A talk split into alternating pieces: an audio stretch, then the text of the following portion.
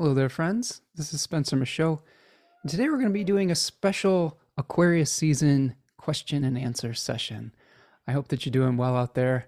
I thought I would come on uh, as the sun is moving into Aquarius today, right before our new moon in Aquarius over the weekend, and answer any questions that you might have. Uh, just spend some time with you here today. I was kind of missing missing the the group, the crew today, and in, in true Aquarius uh, fashion um, maybe we can lend some support to one another or whatnot. Um, a few announcements before we kind of dive into it, and over the course of the Q and A today, I'll probably be here. I don't know, maybe an hour or two. We'll see how long it goes. Um, I wanted to announce a few things before we get started. Before I do that, put any questions that you have in the chat box there today, uh, and I will try to get to them as much as I can and um, we'll go over charts we'll go over technique well we can go over stories that have happened to you over the mars and mercury uh, retrograde cycle. Both of those planets are direct. Um, but a few things i wanted to ch- chat with you about before we get started. First of all i have a new class starting on monday which is the guided group study winter 2023 so i'm very excited about this. We're going to be doing um, some work in astrology, ancient astrology and theory and practice by Demetra George, uh, which we did the first two thirds of last semester. And we had a really great time, really great group. It was really exciting to be able to see everybody each week and talk astrology and look at charts and go over techniques. Um, and in this particular session, we are going to be going over the rulers of the Nativity, which is the last third of the book. Um, now, you don't necessarily have to have read the entire other book before to sign up for this session. I can get you up to speed with all of that. Um, but these this is a really interesting section to me because this is kind of like going over um, planets that can kind of give you a big overview on your life. Uh, this is something that I'm you know learning more about, and Demetra George is is a wonderful, wonderful teacher and organizes her information in a really great way. Um, so, for example, some things we might be learning. I've got a good list here of the the five rulers of the nativity that I think would be we're going to be studying. So we talk about the domicile lord of the ascendant, the planet that rules the ascendant, the domicile lord of the lot of fortune. So we'll talk about lots of fortune fortune in this session. Triplicity lords of the sect light, the master of the nativity, and then the lord of the nativity, which are two separate things. So if you want to go on a journey with me and learn about those ancient Hellenistic techniques that can give you kind of a broad overview about your life and what planets are supporting you in the work that you're doing. Uh, you can sign up for guided group study. There is a link that is pinned to the chat this morning. Um, or this afternoon. What what time is it? like you see the blinds are down and everything. I don't know. Where am I here today? We're in we're in the liminal space of Aquarius now. We've been uh, lifted up to Mount Olympus by the the eagle of Zeus, and now we're just kind of disorientated, right? Um, okay, so that's the first thing that I've got going on there. I know that there, this is kind of a little bit of a weird time of year, so if you're, you know, right after Christmas and everything, so if you're if you need help with a payment plan or something like that, uh, just send me a message as well. Um, okay, the other thing I've got going on that's starting today is the Decans of Aquarius are on sale. The webinar that I did, one of the monthly webinars that I did over the past year or so, uh, there's you can get 20% off of the Aquarius Decans and I'll show you a little bit about that here too, which I think is pretty uh, pretty fun stuff. We'll talk about this more in depth as we go on today, as we kind of go into Aquarius stuff. You can see here are some of the slides from Aquarius season.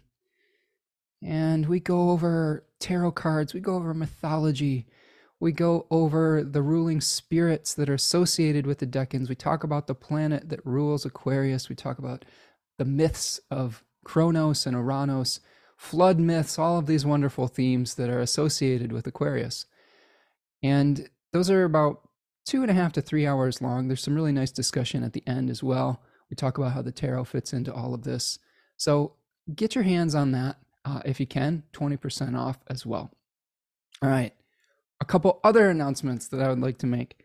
So, for those of you who are interested in the Decans, um, in addition to those webinars that I have with the Decans, I am going to be making an appearance at the Nightlight Astrology Winter Speaker Series on February the 12th, which is a Sunday, Super Bowl Sunday in America, at noon. So before all those festivities start, you can come come learn about uh, the the way to combine astrology and the tarot, or really just to have the tarot accentuate your astrological practice. Uh, this is something that I do a lot in my readings. Every reading that I do with a client, um, I'm utilizing the Decanic Tarot, which helps to tell a story. So if we look at the the decans of Aquarius, we see a story that's unfolding, and we can see the stories of our lives that unfold with the the relationships between the planets and the cards. I'm going to speak more to that. I also use um, the tarot as a as a divinatory supplement when I'm doing readings and when doing horaries. If, if you've seen the sports podcast that Adam and Kip and I do on Nightlight Astrology, oftentimes we'll run a horary chart for a football game, and then I will pull some cards for each of the teams to see what what kind of energy is going uh, with the game as well. So there are multiple ways to use the tarot, and there's a lot of esoteric symbolism that we can find meaning within as well. So I'll be kind of covering as much as I can in that talk. It is a free talk, so you can register. Uh, there's a description in the description of this video. There's a link to the Nightlight Winter Speaker Series, and I'm I'm just really honored to be uh, a part of that. Um, there's some really great speakers for this winter series too. Matthew Kenny is a really great uh, Nightlight alumni as well. And then Nick Dagan Best, who is, I mean, the, the human ephemeris, is going to be giving a talk as well. So you can sign up for those those talks also. And then finally, or penultimately, uh, the the new Astro Astrology of Sports podcast episode four is up today. So you can find that in the description of this video as well. We talk about a lot of things related to Mars and Mars turning direct and review the Mars retrograde cycle.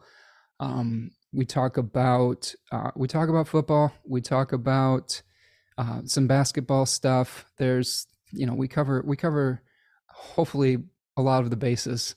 I think this was recorded before the the Vikings lost in the playoffs, so, so you'll you'll see my thinly veiled, um, you know, Schadenfreude, uh, potential Schadenfreude as a Packers fan, um, knowing that the, somehow the Vikings were going to screw it up. So uh, don't worry. I think our all of our friendships are still intact. I hope. Fingers crossed. But um, yeah, so the Vikings did lose.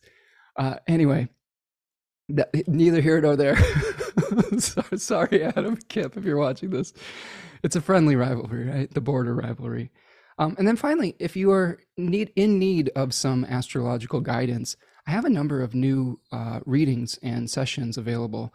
I really redesigned a lot of my readings for 2023. So you can find that on my Book Now link on my website. Um, so those are the business things, those are the big advertising things. Uh, how are you all doing? Doing good. I'm just looking through the chat here. Uh, got all that stuff out of the way. Again, if you are enjoying these chats, um, please hit that like button, subscribe to the channel if you're new. Um, if you want to leave a donation, you can hit the super sticker or the super chat button, the little dollar sign in the chat box, or you can buy me a coffee at buymeacoffee.com. That's always appreciated. So I'm looking through the chat here. I'm going to welcome some friends here. We've got Dawn joining us from Mobile, Alabama. Uh, welcome, Dawn. Rachel Fletcher is here from the Windy Mountains of Virginia. Hello, Rachel. Nice to see you, friend. Uh, Krista Hamilton is here from Asheville, North Carolina. Hello, friends. Stephen the Jupiterian is stopping in from San Francisco. Uh, let's see. Don says, It's been a while since I caught a live. Oh, it's nice to see you. It's nice to see all of us together again, isn't it? Kind of kind of this like cold, snowy day in the Midwest or wherever you're at. I'm sure that the weather's different everywhere, but where I'm at, it's cold and gray, and it's nice to be able to chat with people. Lynn is here from Vermont. Hello, Lynn. Nice to see you. Beth is here from the post office. Okay. Delivering the mail while listening. Multitasking, right? It's nice to see you, Beth. Tracy is tuning in from the UK. Hello, friend. Tarja is here from Finland. Um, let's see. Fion is joining us from Ireland. Kate is here.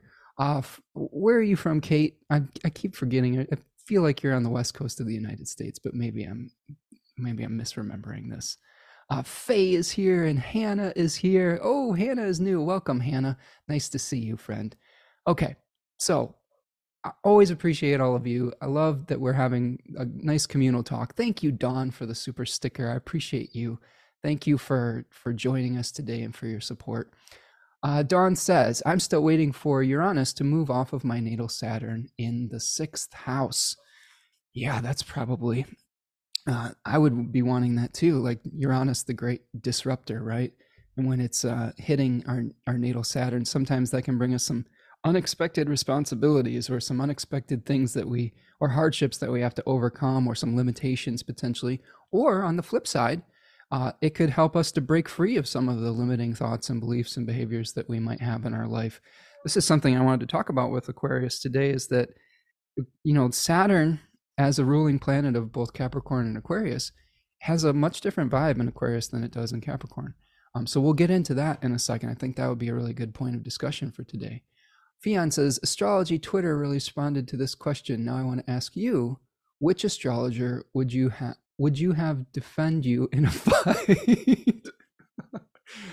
oh boy. Hmm, I have to think about this. Well, the first person that popped into my mind was Austin Coppock because he, I think he knows like uh, some kind of martial art. Uh, I can't remember what it is, but I know he practices like, um, oh geez, what is it, jujitsu or s- something of that nature. Um, my friend Adam Elenbaas has been getting jacked in the gym lately, so maybe that's a funny question.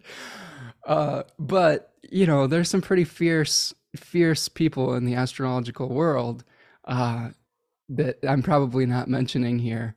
Um, let's see who else. I'm trying to think who would be like super ruthless. That would. that's a funny question, Fiat. I had to think about that for a second. Um, my friend Shu actually, you know, is an is off grid and Australian, and those don't underestimate the the Aussies from down under. They, I'm sure that they um they've got some pretty good survival techniques down there too. So I'd probably take Shu in that in that in that fight too. Um, but yes, who who would you take, Fiona? what is what is Astro Twitter saying about the toughest astrologer? I'm sure that maybe not many people would would pick me. I don't know if I'm the the right person for that. Uh, although, if if I'm you know really poked, I can be kind of I have some mama bear energy to me. Um, I can uh, I can shame people pretty intensely if if I'm feeling terrible. So if you need someone to like really like shame someone if if they're out of line maybe i'm the person. Um i don't know that's kind of a cancerian superpower i guess. Okay that's a great question. Uh let's see don says i missed the cap sale. Oh no. Well don you know get aquarius while the getting's good. You'll have till the end of aquarius season. And if you really need a discount on the capricorn thing just send me an email. Um we might be able to figure something out. Uh let's see here. What else? I love this. So much good chat already, friends. Kate says, aside from speaker series, if you don't know, Spencer is doing a guided group study. Well, thank you, Kate. Yes, I am. Maybe I mentioned this before you signed in. I did. And, uh, but thank you for mentioning it again. Guided group study, which is basically a book club, but also it's not just a book club. It is a, a, book club and a kind of teaching module where we're really focusing on specific techniques. Last last session, we did um, trying to figure out how to to work with a, a planet in a house and its condition and things like that. We went over example charts. We we really dived into the technique. Um, it was a really great discussion. There's a Discord group to sign up with uh, to have discussion outside of class. We meet every two weeks on Mondays and um, we do we're going to do that for about three months. So uh, hope that you will join us uh, out there in uh, Astroland. Um, Dawn says, "I love watching you all do the football sessions. Super cool. Yeah, um, we we we were busting each other's chops a little bit this week. Uh, that's sort of a Midwestern American term for like you know gently poking each other. Uh, it's since both Kip and Adam are Vikings fans, Minnesota Minnesota Vikings fans. For those of you, for our international audience, Minnesota and Wisconsin are border each other. They're states that border each other. Now, I live in Michigan, which is a whole state over from those two, but my grandparents are from Wisconsin. So I grew up a Green Bay Packer fan and being a Cancerian, Taurus moon, Leo rising person, I'm very loyal to the things that I grew up with as far as like sports teams because I have really positive associations with those memories, like growing up just um, you know, sports for me and my sports team was something that I could count on in, a, when I was growing up. When my family was kind of mm, there was a lot of change and turnover. There was a lot of like uh, my parents were divorced and like there was a lot of uh, upheaval. I got shuttled back and forth between a lot of different you know households over the course of my childhood, and uh, you know sports was always something that was consistent. So uh, you know there's a loyalty that's hard to shake with that. So we have sort of a border border rivalry going on with Wisconsin and Minnesota. And Kip and Adam and I kind of gently rib each other about it because the, the Minnesota Vikings, their team was very good this year in the regular season. Um, and they are traditionally a franchise that has not been uh, as successful as the Green Bay Packers. Uh, and the Green Bay Packers weren't as good this year. So th- there was a little bit of a flip that was happening. Although, you know, I was joking with them that the heartbreak just took a little bit longer um, because they lost their first playoff game in a kind of a very heartbreaking fashion, kind of in the last play of the game type of thing. So I don't know. It's just a game though. And at the end of the day, we're just having fun with it. All right. Kate says the new offerings look so great. Awesome, Kate. Yeah, I've, I've been, um, you know, really shifting around in the descriptions of what I do. Um, I, I had some descriptions that I don't think really encompassed what a session with me is actually like. Uh, I was using some Hellenistic language that may not have been easy to understand if you weren't a professional astrologer, I guess, or even a, a, an enthusiastic amateur. And I, I changed that around to really talk about what we do. We we hold space in those sessions. It's it's very much a conversation. There's multiple divination forms that I, I use to really just to help you through whatever you're going through. Astrology is the focus. Um, of course, uh, it is an, they are astrology sessions, but I also use tarot. I also use the I Ching and and uh, an animal symbol to help people understand what types of solutions that they might come up with to any challenges that they may be experiencing. And I and I rearrange things to to kind of have a focus on either your natal story, like your your your narrative that is going on throughout your entire life, because some people want to know that, like what's what is my main story in my life. Uh, I have another session that is called the Kairos reading. That's really about transits and about hey, what's going to be happening in the next three months or so. Um, so I, I changed that around. I even have a new session called the Oracle session, where oftentimes people book a session with me, but they have one specific issue that they're really feeling is important, and they want to spend most of the time talking about that. Um, so, you know, oftentimes we could do a horary for that. We could pull cards for that. We could pull an animal and an I Ching. Um, but that that is a new offering that I think it will be really effective for people that are dealing with like some kind of immediate issue. Um, so check it out. It's on my website on the books book now uh, link there. All right. Do, do, do, do. Yeah, Steven says, feeling lighter already now with the sun in Aquarius. Yeah, I, I hear you. It's Aquarius season's always been a mixed bag for me, and I, I was I will say that from a very subjective perspective because as a Leo rising, it is the planet that rules my first house and my ascendant. So uh, there is a Hellenistic condition called being in in its exile. So it's not a super comfortable place for the sun I often have some some interesting things go on during Aquarius season, some challenging things, some some cool things that go on too. Um, but yeah, as far as like the difference between the feeling the weight of Saturn versus the the airiness of Saturn in Aquarius versus Capricorn, definitely is a shift in energy for sure. And we're going to be heading into the the uh, a really important new moon over the weekend too that's going to activate that 0 degree point in in Aquarius that the Saturn Jupiter conjunction was uh, came together in 2020, which was a turning of the ages, the astrological ages, and a place where we're going to really be feeling Pluto uh, transitioning in, in in March, I believe, uh, where that's going to be a huge shift in our collective consciousness as well. So we'll we'll kind of uh, explore that a little bit today. Um, Hannah's from Switzerland. Very cool. Uh, much of my ancestry is from Switzerland. I have um, Baumgardner uh, ancestry, uh, Swiss German, and also the Michauds were from the, the French part of Switzerland. Um, I have a, a, a great great great grandfather that could auctioneer in three different languages because he was he was Swiss and so he could he could do auctioneering in like uh, French, German, and Italian, and maybe and English. I think at that point in his life, he was he he moved to America at one point, but uh, very cool. I've, I've always wanted to um, to visit. I have Mennonite ancestry that came from Switzerland and settled in Bern, Indiana, which I, I believe is a you know kind of a, a similar name to a, a city in Switzerland. So, welcome, friend. Uh, Juana is here from Montana, or Juanita. Juanita is here from Montana. Um, I was just reading your screen name here. Welcome, friend. It looks like it's snowing there too. Kate is here, oh, New Hampshire. Kate is here from New Hampshire. Okay, East Coast. Gotcha. Very cold. I believe it. Oh, Yevgen is here. Hello, Yevgen. Nice to see you, friend. Uh, Mercury and Ven- Mercury, Venus, and first decan of Aquarius. Okay, well, we'll try to break that down for you in our Aquarian explorations. Dawn says, disrupting all my health that I never ever experienced before. Move along. Okay. so that's your Uranus on the Saturn experience as, as we were talking about earlier. Um, okay, let me go back. Look, keep looking. Oh, this is such a great chat, friends. Keep them coming.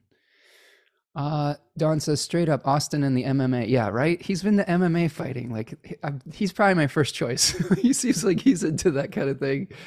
And uh, yeah, he he's um, he's a Pisces, but don't underestimate the Pisceans in your life, friends. Like to me, the experience of a Piscean, uh, either in sports or in like a fight or something like that, is they have no uh, qualms about sacrificing their body for to win. Do you know what I mean? And and when someone's like not afraid of like pain or like not afraid of death, that's a very dangerous opponent. So I think I'll, that's a good choice.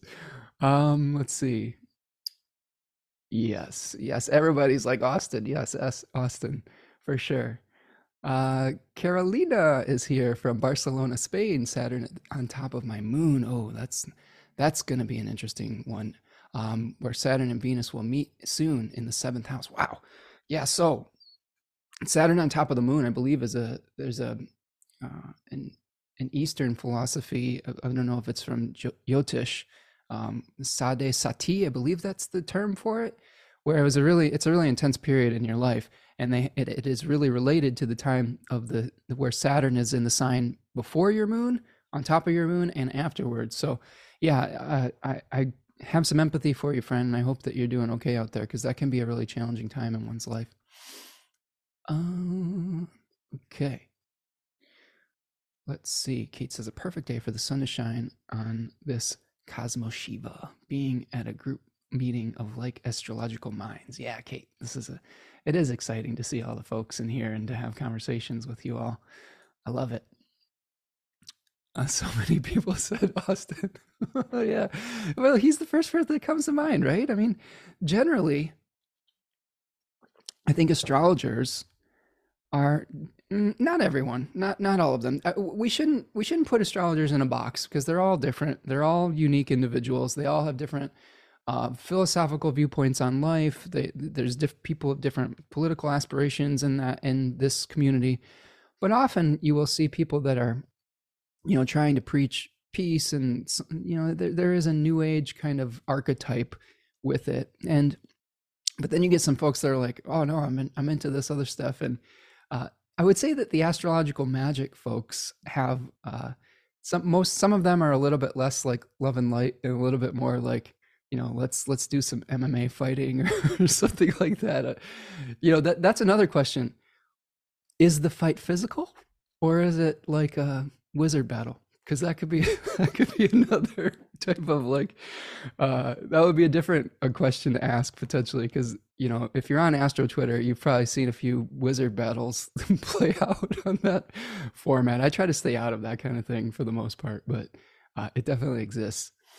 Um, okay, Edwina is here, tuning in from North Central Pennsylvania. Welcome, friend. Uh, oh yes, Lynn. I wouldn't want to meet Sam Reynolds in a fight. That's a good call. I agree with that. Sam was a boxer. Sam came up as a boxer, and uh, you know, he's a Scorpio sun. So that's another sign you don't really want to mess with is those Scorpio suns. Because Scorpio being ruled by Mars, there's a there's like a, a, defender of the dying life force. That's another sign where you know, if the chips are down, that person's to just be, a, a, I don't know, like a berserker, right? Uh, that's so. Yes, that's a good call. I, I might even, I might even change my answer like with that. Oh, let's see. Okay, okay. We've got some calls for Rick Levine, the Leo King. Eh, I don't know about that one. Uh, let's see. Don said my first response was Adam due to his recent pump it up. And then y'all said Austin. And I was like, yep, there you go. Okay. Karen is here from New Zealand. Uh, Don says Vikings master master chokers in the playoffs. you said it out loud. I mean, it's true. Uh, sad, sad but true. Although, like you know, this is the thing. Sports goes in cycles. At the end of the day, and this is what my partner Tanya reminds me at the end of the day, every team is going to lose except for one at, at the end of the season. So there's going to be heartbreak no matter what for for 31 other franchises if you're following American football. So you just have to take it in stride. I used to get really bent out of shape about this as a young person. I, I don't really anymore. I, I mean, I'm still invested, but what I don't like is when my team is middling. I would rather my team be really, really good or really, really bad. And I think that, you know, it's more fun when your team's really, really bad because then you can get excited about the draft because you get a really high draft pick and you might get some really exceptional talent. As a person who likes to project things out into the future, I, I really love studying like drafts for the NBA, for the NFL. Uh, that was one of my mistakes in in um, fantasy football. Is I I studied the draft pretty pretty intensely, but um, not as much some of the other players on the other teams. Which I won't make that mistake twice uh, in the next season. For those of you wondering, I finished last in our, in our 11 team fantasy football league. Uh, it was my first year doing fantasy football, and I again was a little bit too um, subjective in choosing players that I liked versus ones that I thought would do well. Um, like I had too many Green Bay Packers in the beginning of the season, and I picked young players that I had studied in the draft that I thought were going to be really good, but and they did turn out to be really good, but not until the end of the season. Uh, and I and that's a lesson learned right there. Uh, Lynn says sad not to see Green Bay or Minnesota going on, but now I can cheer for Brock Purdy. okay, he's a great story, isn't he? Brock Purdy, if you don't aren't familiar, is a uh, the like the third string quarterback for the San Francisco 49ers. Um, they had two major injuries to their starting quarterbacks, Trey Lance and Jimmy Garoppolo, and then Brock Purdy swooped in and has you know taken them to the promised land here. It's pretty pretty interesting to see. It's a great story. So yeah, I I, I can always root for an underdog like that. Um. I don't know if I can read all of Kate's comments here, but Kate is is uh, talking about the, the shrinking shirts on Nightlight Astrology with with the uh, fitness journey that that um, our friend is going on. Uh, okay. I think that we'll, we'll, you know, there's always some good Midwestern shop busting that's happening here, and it's all done in good fun. Um, okay. uh, Steven says that my second house of Capricorn feels a lot lighter now that the sun has moved into Aquarius. My third house will bring more communication. Yes, Pluto shift into my third house. Interesting time. Yeah, that's something to consider, friends, is that Pluto is going to be moving signs very shortly, and it's going to be um, playing out its story in a different area of our life. Um, you know, for example, I've had Pluto in the sixth house, and it's really over the last two decades, I've really had to change the way that I work, my my routines with my health and my physical uh, body uh, relationship um, and it, now it'll be moving in the seventh house, so that it'll shift to a different uh, arena to play out. And everybody's going to be going through that shift. And I know that there's a lot of people have some fear about it, um, but I do think that it's really important to understand that you've been through some Pluto cycles in your life. You've survived if you're still here in this chat, and um, you know it, it's a transformational energy. There's a definitely th- themes of death and rebirth, themes of revealing that which is hidden, uh, re- maybe even revealing some corruption that has been hidden for maybe the specific purpose to to to heal it right? There's a transformative healing energy that comes with that. So i think that if you go into it willingly without tensing all of your muscles up right uh, i think you'll have a better experience if you go willingly into the the transformative energy rather than resisting it, uh, I think that'll you know get you out of that that cycle um, in intact. And that's true for a lot of things when we are experiencing changes. Don says, so much German here, Norwegian and Russian. All oh, the Vikings. Yeah, that's true. We do have uh, a lot of Scandinavian energy here in the chat. In addition to having Swiss ancestry, uh, the other part of my family is from Norway. So I, I also uh, am part Thorson. If there's any Thorsons out there that you know, that is, I'm probably related to some of them and way long back.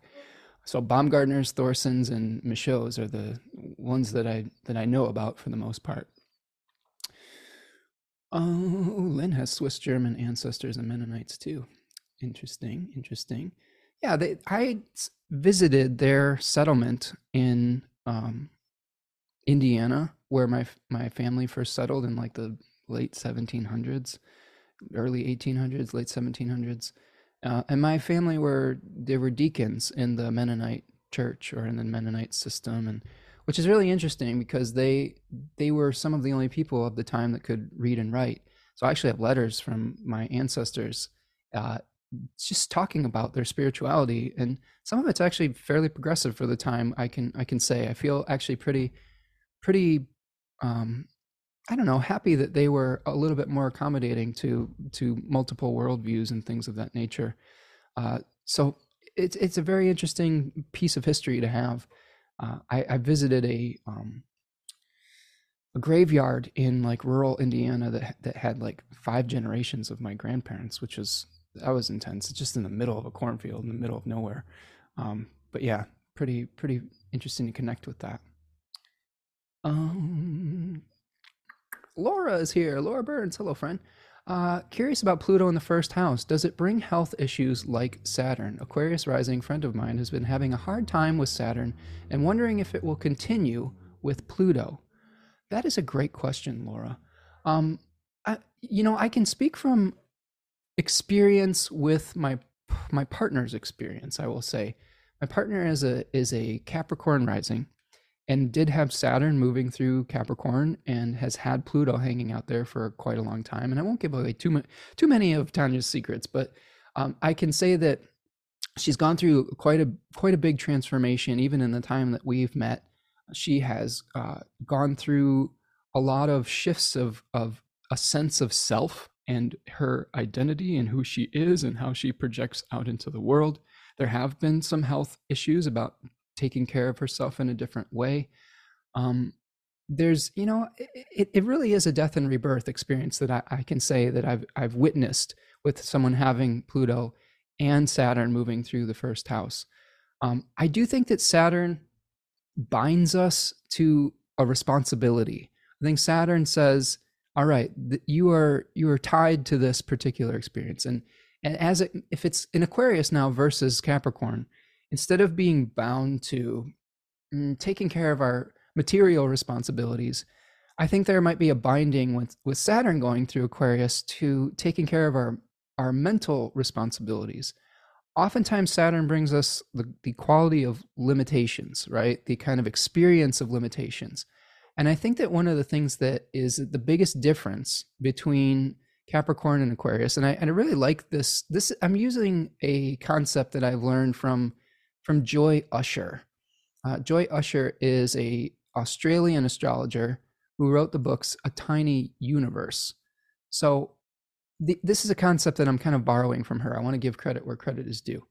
So you think about you can think about the uh, Saturn in Capricorn as everything inside the walls of a castle or limitations, almost like a like a prisoner, right? You're feeling like you're you're bound inside this box of matter on some level. And you're trying to incarnate something. You're trying to infuse something into matter. Uh, and there may feel like there's limitations associated with that because when we, you know, bind spirit into matter, it will automatically have some kind of limit attached to it. Whereas we maybe we think of our imagination or our, our spirit as limitless. Now, who knows if that's true or not? Maybe we'll find out someday. But um, when we think about the difference between that and Aquarius, Aquarius is more about the limitations of our minds and our ideas. but but I think that this is a really important point that she makes that um, we can think of like Capricorn. She describes Capricorn as the iron wall. She describes uh, Saturn in Aquarius as the glass ceiling, where we can see the possibilities, but we have this this limiting belief that stops us from doing something. And I think that you could think of that in two ways. You could think of that as something that's a narrative that's holding us back from from doing something that we want to do and we have to examine whether that is healthy or not. Sometimes the beliefs that we have create structures for our societies. And so some of those limitations are healthy. I think Saturn Aquarius is more about creating the the is about the ideals behind the laws that we create. Saturn in, in Capricorn is more about the physical structures, the infrastructure of society, right? Like the roads, the the buildings, uh, where where's the money coming from? All of these things. Saturn Aquarius is more about the ideals that we shape our society around. So if you have Saturn moving through your first house in Aquarius, you're probably having to examine your ideals and whether they are serving you or whether they are limiting you. Um, are they are, is that structure supporting your life or is it holding you back? Pluto is a little bit of a different energy. Pluto, first of all i think it's important to acknowledge that pluto is much more of a collective energy than saturn is right? Uh, the outer planets um, i think we're still kind of discovering what they're all about on some level because they are they're newly discovered in comparison to the traditional seven planets they also are not as visible as the other planets. So some of their meaning may still be shrouded in a little bit of mystery. Um, but we can make some connections with the historical periods that those planets have been, you know, you know, cropping up, right? So think about this too. Like, I've been banging the drum for this this book. I don't think I have it here with me, but uh, oh yeah, I do. Uh, the Flowering Wand. I've been you know banging the drum of this book. This probably will be my spring book club book. So if you like this book, I think we'll go through it together in the spring session. Um, but talking about how myth and ideas and characters and heroes, uh, deities, gods all crop up uh, in different time periods, utilizing the resources of that particular time, culture, and space. And they may have some kind of connection with an archetypal ideal that is maybe underneath the surface. And I think Pluto might work in this fashion as well, because Pluto is related to Hades, the god of the underworld, right? So he automatically we have a, a relationship with like what is under the earth, the mycelial networks that that connect us. I think what Pluto does is, you know, I, I heard the. Let me think about this for a second. Let me collect my thoughts before I pontificate. This is what happens when you have a retrograde Mercury in your chart. You have to kind of think and reflect for a second. I, did hear the the folks Austin and Chris Brennan and uh, I believe it was Diana Rose Harper talking about uh, the astrology for 2023 and how Pluto might represent the collective projected fears, right? And think about these things are probably underneath the surface of the earth and when Pluto moves into a different sign, it might be like the fruiting body of a mushroom erupting in that time and space, utilizing the, the, the themes that we are facing as a collective.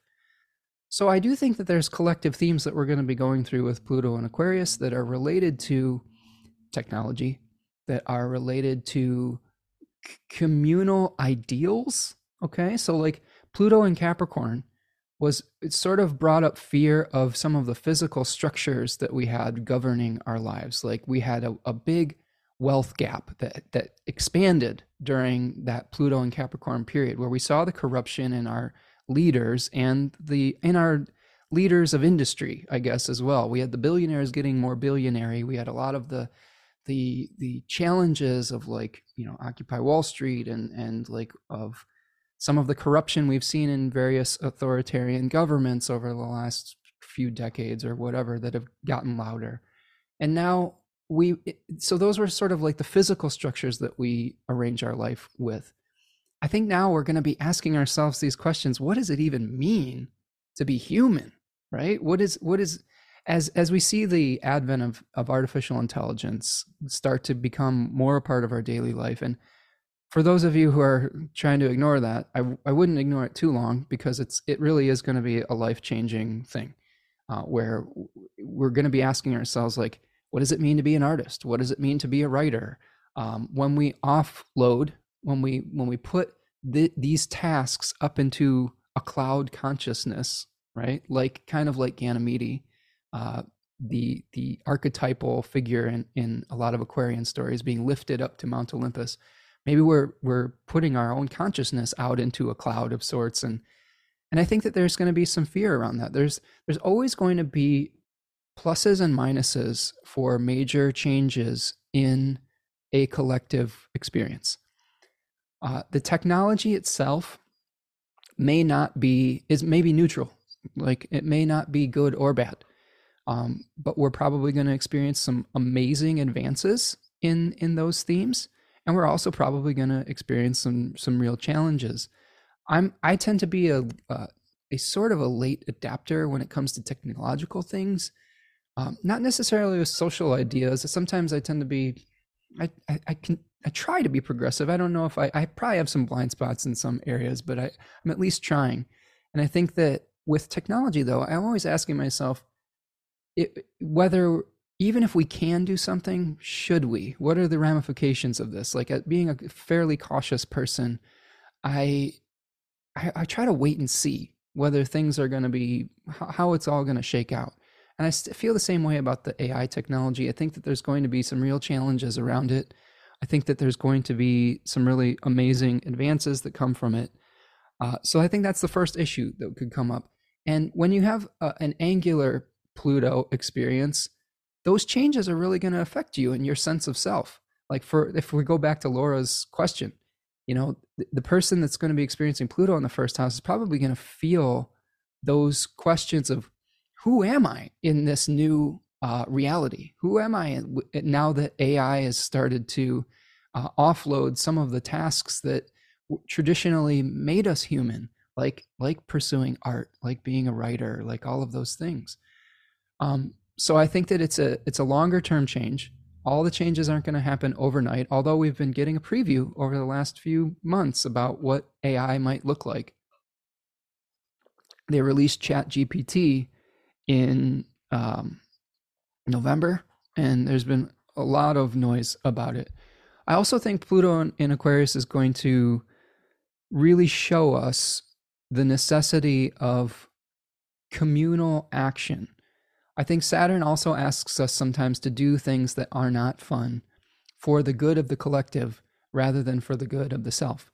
And Pluto is going to say, hey, it's I think Pluto is like a report card. Yeah, you know, we had a preview of Saturn moving through Aquarius and like can you take communal responsibility for others, especially when it comes to like the air that you breathe together, right? With a, a global pandemic.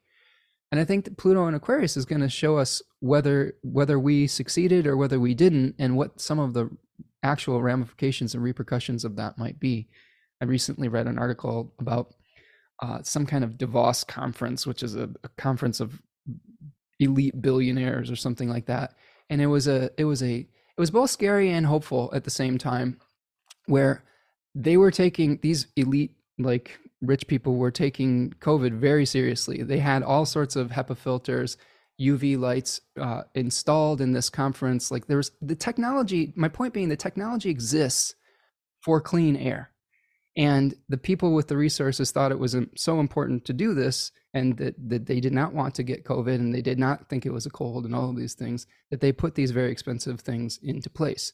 Now, to me, that's like, oh well, the people with resources don't want to get sick also it tells me that the technology exists to be able to have clean air for the collective and i think that we may be looking to that uh, more so with pluto going into aquarius because the repercussions from covid are very new we, we still don't know what the long-term effects of that are going to be we're still dealing with new variants all the time things like that and i don't want this to make this a huge covid talk but at the same time as as we move in the air age of saturn and jupiter these themes are going to come up more that that our actions do have an effect on other people, whether we want to be staunch individualists or not. I think that that's going to be the shift in consciousness that we will not be able to ignore any longer.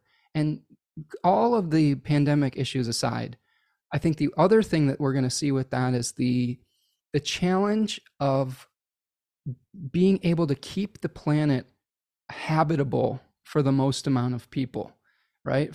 I think that with climate change, we've been seeing severe weather events increase in their uh, frequency over the last few years. And I think that when Pluto moves into Aquarius, we're not going to be able to just ignore that and go on with our everyday lives. I think that there will potentially be some very challenging experiences with potential collapses of like food systems and things like that where we just can't ignore these shifts in in weather patterns. Now, before you take that information and are like, "Oh my god, we're all fucked." like the turnaround is this. Human beings are one of the most adaptable creatures over the course of history. And I do think that, and I hope and I pray that when the crises, when the shit really hits the fan, that innovation will will start to really accelerate and we will find solutions to this. Like I said, most of these, a lot of the solutions already exist. We just need to get on board with it. That was what was inspiring about that article. Is like, oh, we've got the ability to install new filtration systems in collective spaces. We've got UV technology that will create clean air. We just need to, and this is very Aquarian, we need to start advocating for those things, right? We need to start saying, we're not going to accept dirty air. Just like in the past, where we had to pass legislation, limits of Saturn, to be able to not have dirty water. Like there were people that were kind of like, uh, you know, back in the time when we were advocating for Clean Water Act and things like that, there were people that were like, "This is ridiculous. Why do we need to do this? Well, you know, this is these are crazy people." And then we see in the future that, uh, oh, we are poisoned, you know, or or with our food, like things like DDT. People made a big stink about outlawing those things, and we almost caused a complete collapse of like the bald eagle species we had all sorts of cancer issues with like pesticides on foods and things like that. So it does take the collective starting to have these conversations, and they're difficult conversations. You know, you're going to get some heat from people in your life if you start having these conversations because they're uncomfortable, but they're necessary. And this is, I think, this is Aquarian energy in a nutshell. You have to do what you think is right through foresight. That's important. If we think about the theme of, of Prometheus, the god of foresight or the titan of foresight. He suffered for the, those those opinions. He was chained to a rock and had his liver eaten every day and it would regenerate every day. But he's like he but he was very stubborn about it. Like aquarius is a fixed sign.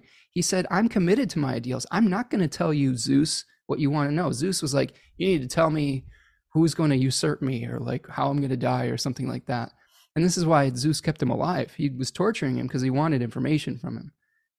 But he, he was like, I'm not going to tell you shit until, you know, like he, he's like, I'll sit here every day, like, and get this liver kind of eaten out. I'll suffer for this. So I do think that there's some suffering involved for our ideals in Aquarius. And I do think I talk with my Aquarian clients a lot where I say, look, you might not get the the parade or the applause for your beliefs and your opinions. But if you're if you have the collective's best interest in mind, it's still important that you pursue this because eventually you will be you know, your ideas will start to be adopted into the collective.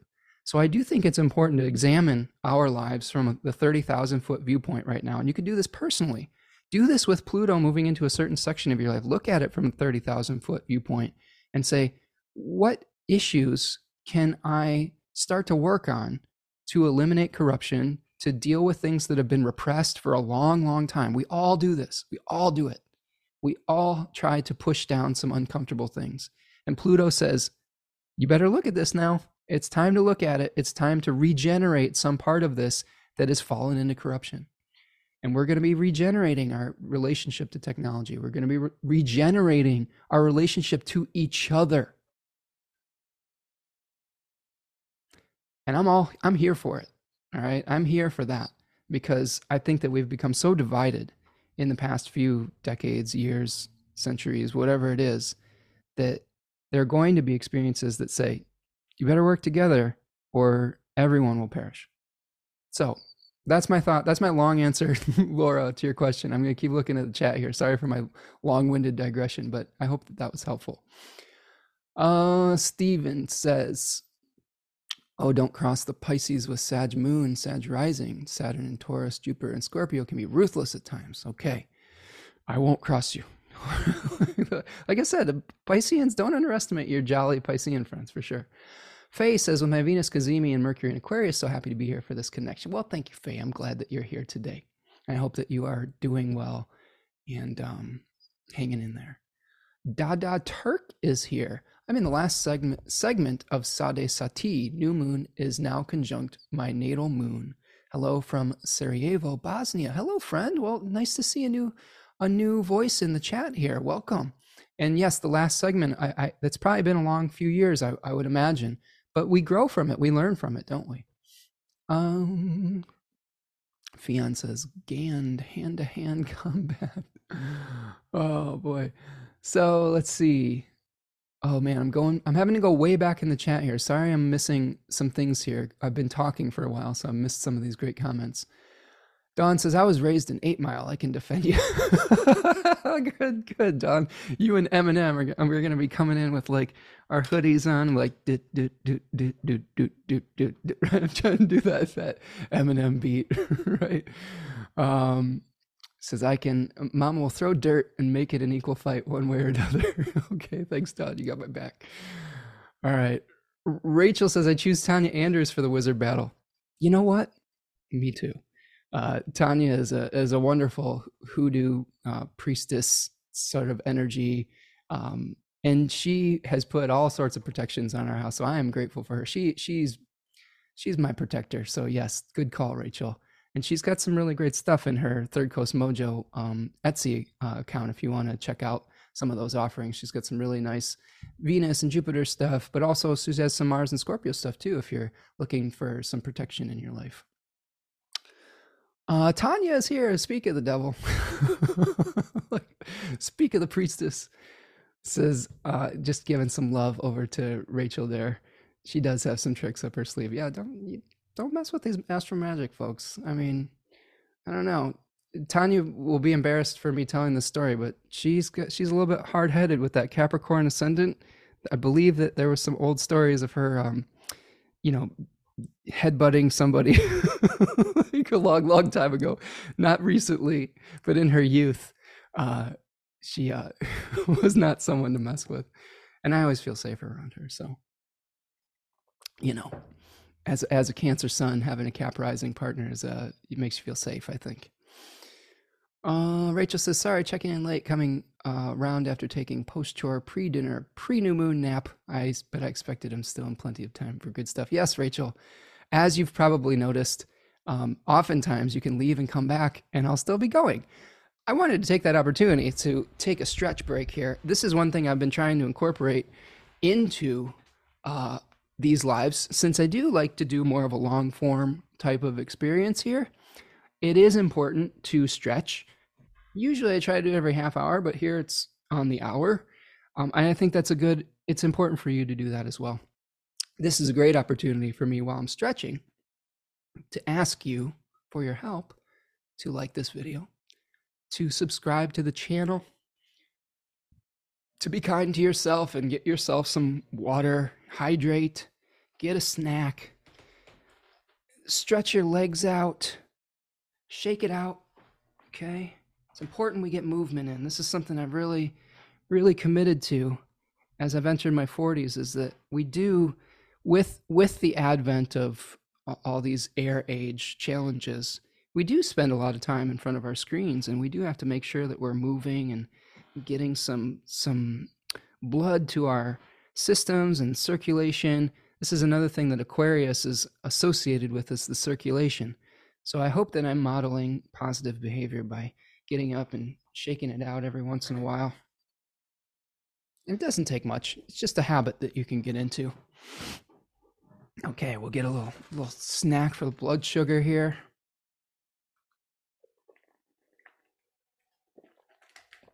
I'm not sponsored by this company, but these are called Own Only What You Need. O W Y N non-dairy protein shake. This is like a pea protein shake that is a good snack to keep you going, so you don't have to do a bunch of like chewing during these sessions. You can just slam a little bit of that to keep you going. They're very tasty. You got to eat real food though too. Okay. EK says, oh, says Wizard Battle, Rick Levine or either the Fortune's Wheelhouse host. Yeah. T. Susan Chang, man. She'd be pretty tough too. And MM Meleen, I think that's her name. I like this is an interesting conversation. like like like astrologer cage match. you know what I mean? Oh boy. I try to avoid confrontation, so I, I don't want to get into battles with anybody. I, I you know, I want to get along with folks. So uh to me, the best way to win a fight is to avoid it. Uh, Rachel says Pluto is fascinating. You really see how much deep work has been going on reflecting back. Yes, absolutely. And again, we each have a Pluto in our natal charts or a position where Pluto was when we were born. We all have Pluto transiting somewhere in our chart, just as we all have the other planets transiting somewhere. Again, fear, a little bit of fear is healthy. I think I've heard my friend Adam say this, and I agree with him. Fear is a natural response to, that is a is a survival mechanism.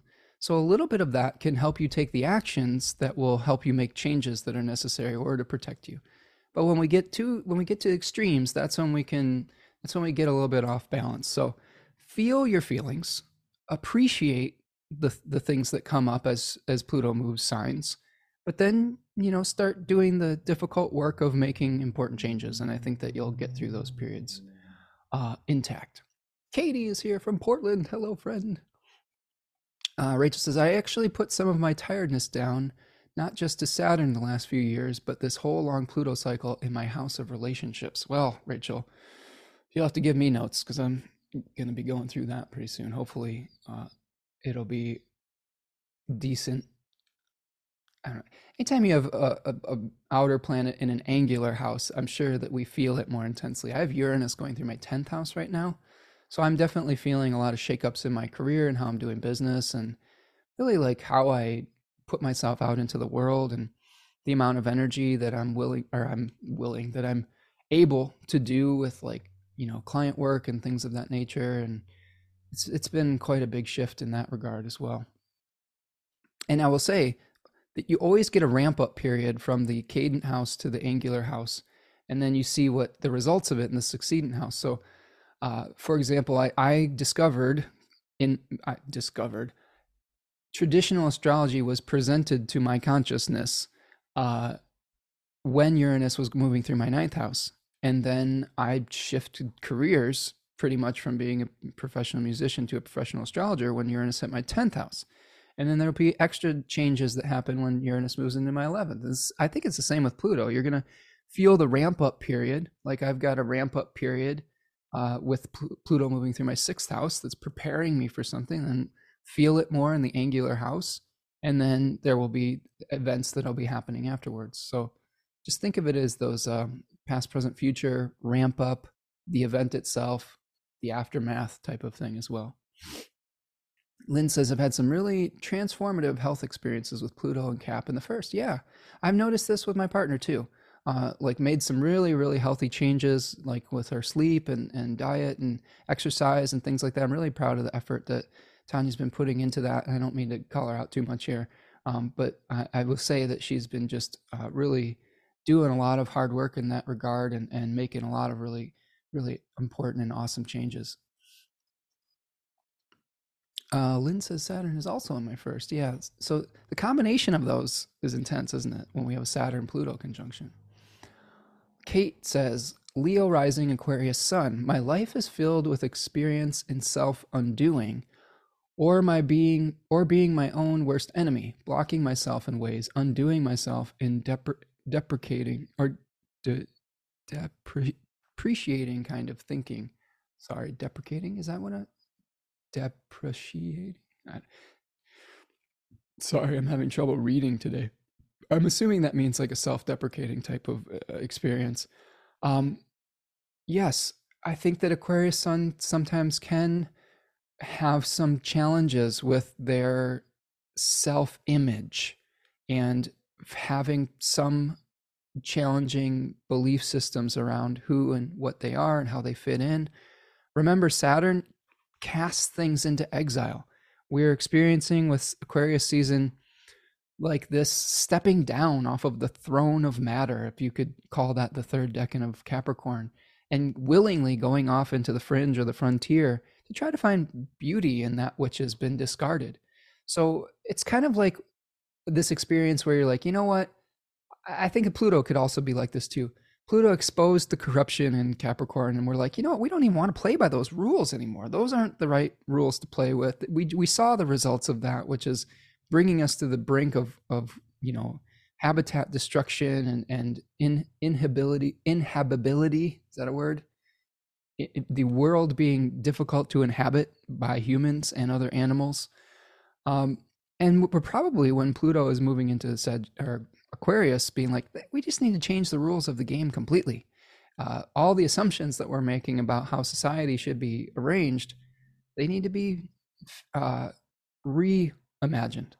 Um, and I know it's scary, but it's, it's it, change is necessary sometimes. I mean, change is always happening. It's just we have to come into alignment with it. That's it's we have to accept that the change is happening rather than try to live in an old narrative that just isn't it, it isn't serving the times that we're in now. It's it's not the we're not telling ourselves the right stories right now. Okay? There are some people that are trying to tell us future orientated stories but the mycelium, the the the season has changed. The the materials that we're working with are different. And that's okay. That just happens. That's life. Uh, Steven says Saturn is in my sixth house. Sixth house concepts are work and health illness question mark. Yeah, there's a few different ways you can think of sixth house. Um, sixth house is the joy of Mars. So we can think about it as misfortune sometimes that isn't really necessarily our fault. Although you could think of it two ways. Oftentimes when we have an illness, it's the result of many, many years of neglect. So that's that could be one thing that could happen. Although Mars is usually bringing us misfortune that is random, the random distribution of Tyche or fortune. So instead of feeling the guilt associated with it, we might have to be dealing with uh, something that is not fun, that we didn't exactly choose, that isn't always our fault. Okay. Um, we don't want to victim blame with sixth house stuff. Uh, so, sixth house, the way to do sixth house, I think, well, is to prepare for some unexpected things, uh, to be able to do the work that it asks you to do in response to maybe a, a challenging circumstance, Oftentimes, it is a, prep- a preparatory phase for a completion. Because it is the cadent house related to the seventh house that is related to the setting sun in the west. So you may have to do a lot of preparatory work to get to the finish line that you might feel is like thankless, that you might feel is challenging, or that you're not getting credit or you're not being seen. There's a lot of in- invisibility because of its aversion to the ascendant. But I think if you prepare well in your sixth house transits, uh, the result that you see when the, the, planet moves into the seventh house uh, will be better. I think that you'll have better outcomes if you do that hard work when the sixth house is there. Like I had Saturn in the sixth house a few years ago, and it's been in the seventh for the last couple years. Uh, I've had Pluto moving through the sixth house. I've had to change my diet. I've had to. I when we had a an eclipse with Saturn and Capricorn, I, I broke a tooth, like a, a, wisdom tooth, and I really had to change my diet completely to be able to uh, to kind of heal that tooth. What I what I basically was able to do was uh, arrest the decay in the broken tooth long enough to have an experimental like uh, I don't know. There's this kind of Japanese um, experimental tooth uh, thing where they they rub a little bit of like I believe it's like a little fluoride treatment or something on your tooth and it, and it seals the tooth. And they use it for like toddlers that can't get a, a filling. But they were like do you want to try this? Like it's either that or we're going to have to pull that tooth. And i was like go ahead try it. And and all the pain went away it was it was fine and i know that there you know people have opinions about health things but what I was able to do was was change my diet long enough to be able to have a solution come. So so that's another thing, doing the hard work so that you can have a better outcome. Um let's see. Yevgen says Pluto is digging out treasures. That's another interesting thing too. Yeah. Sometimes we can find something that's been buried that is a good thing. It doesn't always have to be a corrupt thing with Pluto. Maybe it's like we're we're revealing uh, the wealth of the land because I believe Pluto is another word for wealth as well. So that is a good point. Cheers to you. Um, let's see. I'm looking for uh, questions. Yeah, yeah. Kate says I have cap six house with Mercury and more, but I've struggled with dental problems my entire life. That's interesting. Yeah, because I had a, I literally had a dental problem when Saturn was moving through my Capricorn sixth house. D is here. Hello, D slash Darren. Nice to see you, friend. Good to see you, my friend. Um, I am looking for questions. Kate says Pluto reminds me of that phase in an illness where everything comes out and you're shaking through your nervous system. The purge where you wish you could fall asleep. yeah.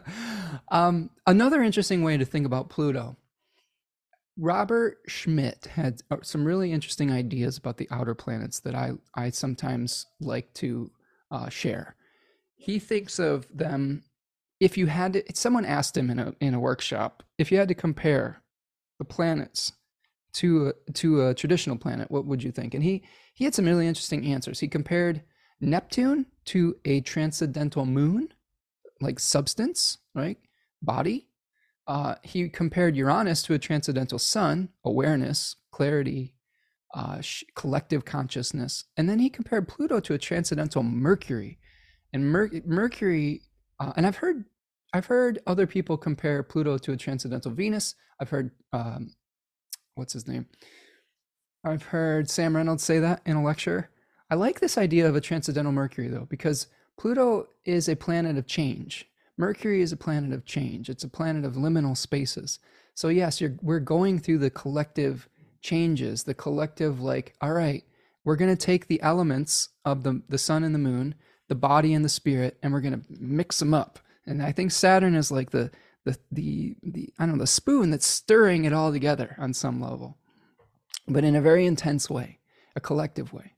So I, I, that's kind of the way I think of Pluto now. It's like almost like a yeah, it's its own thing. It's not mercury, but if you had to think about it in, the, in that regard of that alchemical mixture, the the force of change, I think that that's a good way to think about it.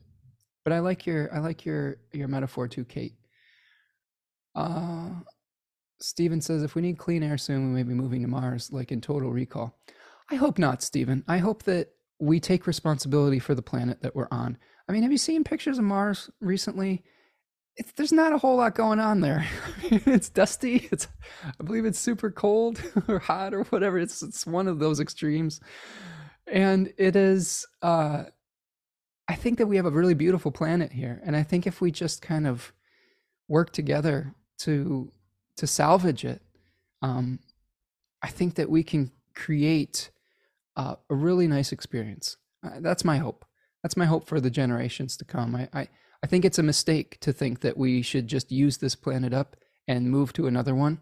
I think that's very exploitive. And I hope that as a species, we can learn to work in symbiosis with our planet, with our, with our mother Gaia, rather than just think of it as something to be used up and thrown away and then moving to another planet and using it up and throwing it away. That, that to me is very problematic. Um, and I, and I really hope that we start to see how how things are connected like like we've been talking about with fungus and with mycelia and the fruiting body of a of a mushroom we we need to think about how we are connected to everything this is why we talk about ecosystems and when like for example if if the bees have trouble the flowers aren't going to get pollinated and the the fruits and vegetables aren't going to grow that affects us that's what we eat uh, and that's what the animals eat if we eat meat right so one little little tiny insect if we don't protect it can can cause the whole system to collapse. So another theme of Aquarius is just that global thinking that we need. Um, do do do do do do. I'm going back. Sometimes the chat will skip around. That's why sometimes I'm looking for stuff. And I know I'm probably late. you probably said this these comments like 20 minutes ago, but, but uh, I'm trying to get to as many as I can here. Let's see, friends. These are so great. Thank you so much for these comments. This is awesome. I love this chat. This is why I like just showing up and having a good conversation with you all. Uh, do do do do do. Kate says, "Wow, Rachel, even transit sounds like an X-ray. That sounds so challenging. I'm sure vitality themes of service, sending you strength and fortitude. Yes, I, I agree." Uh, Rachel says, "We need, we truly need a collective push for change." Spoken like a true Aquarian, Rachel. There you go. Yes, you are right. We do, and it starts with us. It starts with us believing that it's possible. It starts with us uh, recognizing that there's a problem, admitting there's a problem, not getting too down about the problem, and then using our brilliant minds to come up with collective solutions. Uh, I was sent an article this morning about that, that that Davos conference that was scary because there are people that are very much are like, yes, this is a huge deal. This this this illness, this pandemic is still a big problem, and the the people with resources are still taking it very very seriously. And but there was also some really interesting things in there about the technology that we could use to to be able to make change there was also a, a, a kind of a, a DIY plan for a, an air filter that you can make at your house with like a box fan and like uh, like heating and cooling filters, which I think that might be a weekend project that we do in our house this weekend.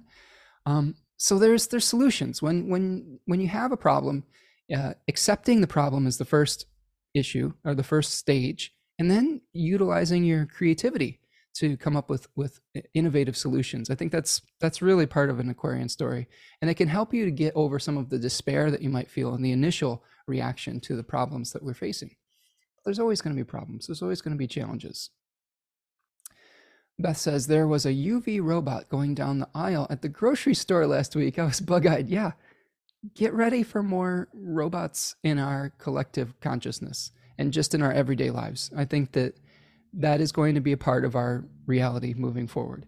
And we have to start to determine, you know, what are some of the ethical issues that we're going to be dealing with, and how are we going to deal that deal with that philosophically?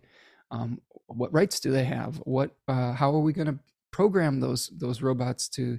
Are they going to be of service? How do we protect ourselves if they get too conscious? Like it's this is what science fiction is all about, friends. is like being able to to see the future uh, to be able to see what could the potentials could be. Science fiction writers are philosophers, they're ethicists.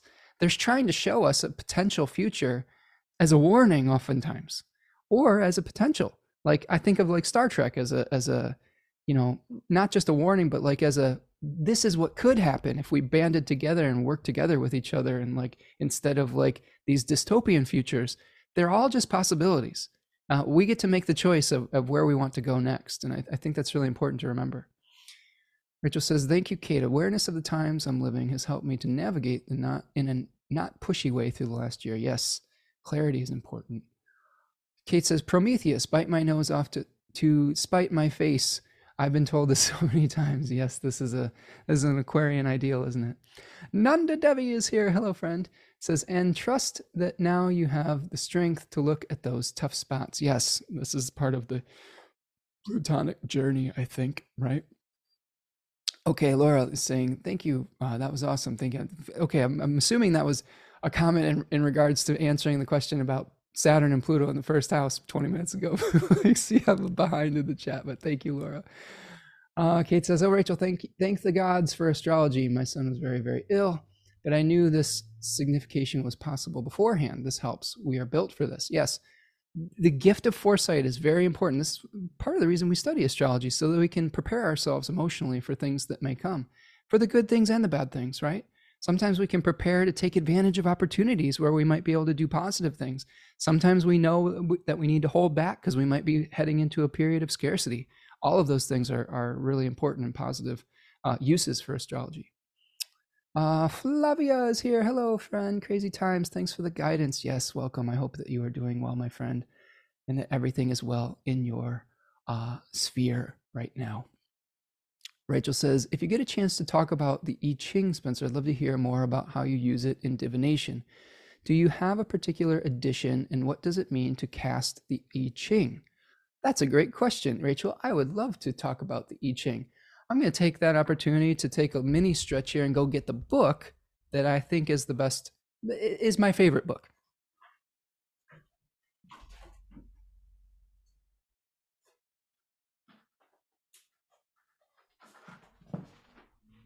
So I will show you both my first I Ching book and my favorite I Ching book. My first is not necessarily my favorite, but it was good and it, it got me through a lot of interesting things. It just was it was very cryptic. And the first I Ching book that I ever had was the Illustrated I Ching by R.L. Wing.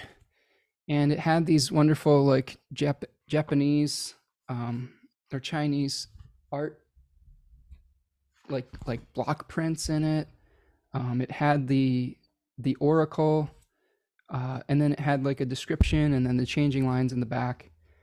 And I would write these out on pieces of paper. I would I would cast the I Ching by hand with coins, and I had like a whole like folder of questions. This was probably back in two thousand and I think I started using it in two maybe 2001 something like that it's been a while and um, that book is great.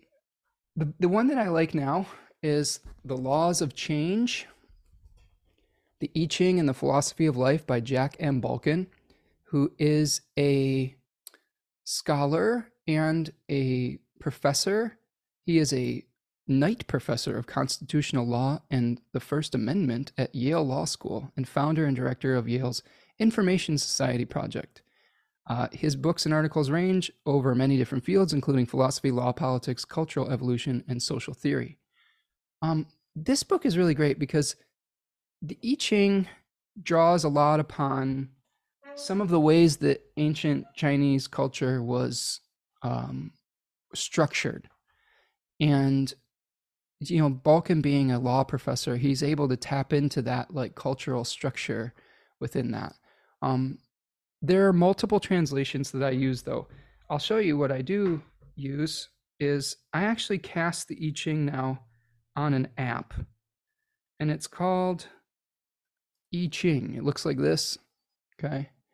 And you can cast the coins and you ask a question like, say, what is the essence? I'll do one right here in real time for you of Pluto in Aquarius. So let's cast one together. So here we take the coins and we go, there's one line. There's the next line. We're casting six lines. Okay. And we will either get changing lines or we will get solid lines or broken lines. And then we will either get changing lines or, or we will get one specific hexagram. In this case, Oh, I love this. We didn't get any changing lines, but we got the hexagram number 11, which is called peace. It's one of my favorite hexagrams.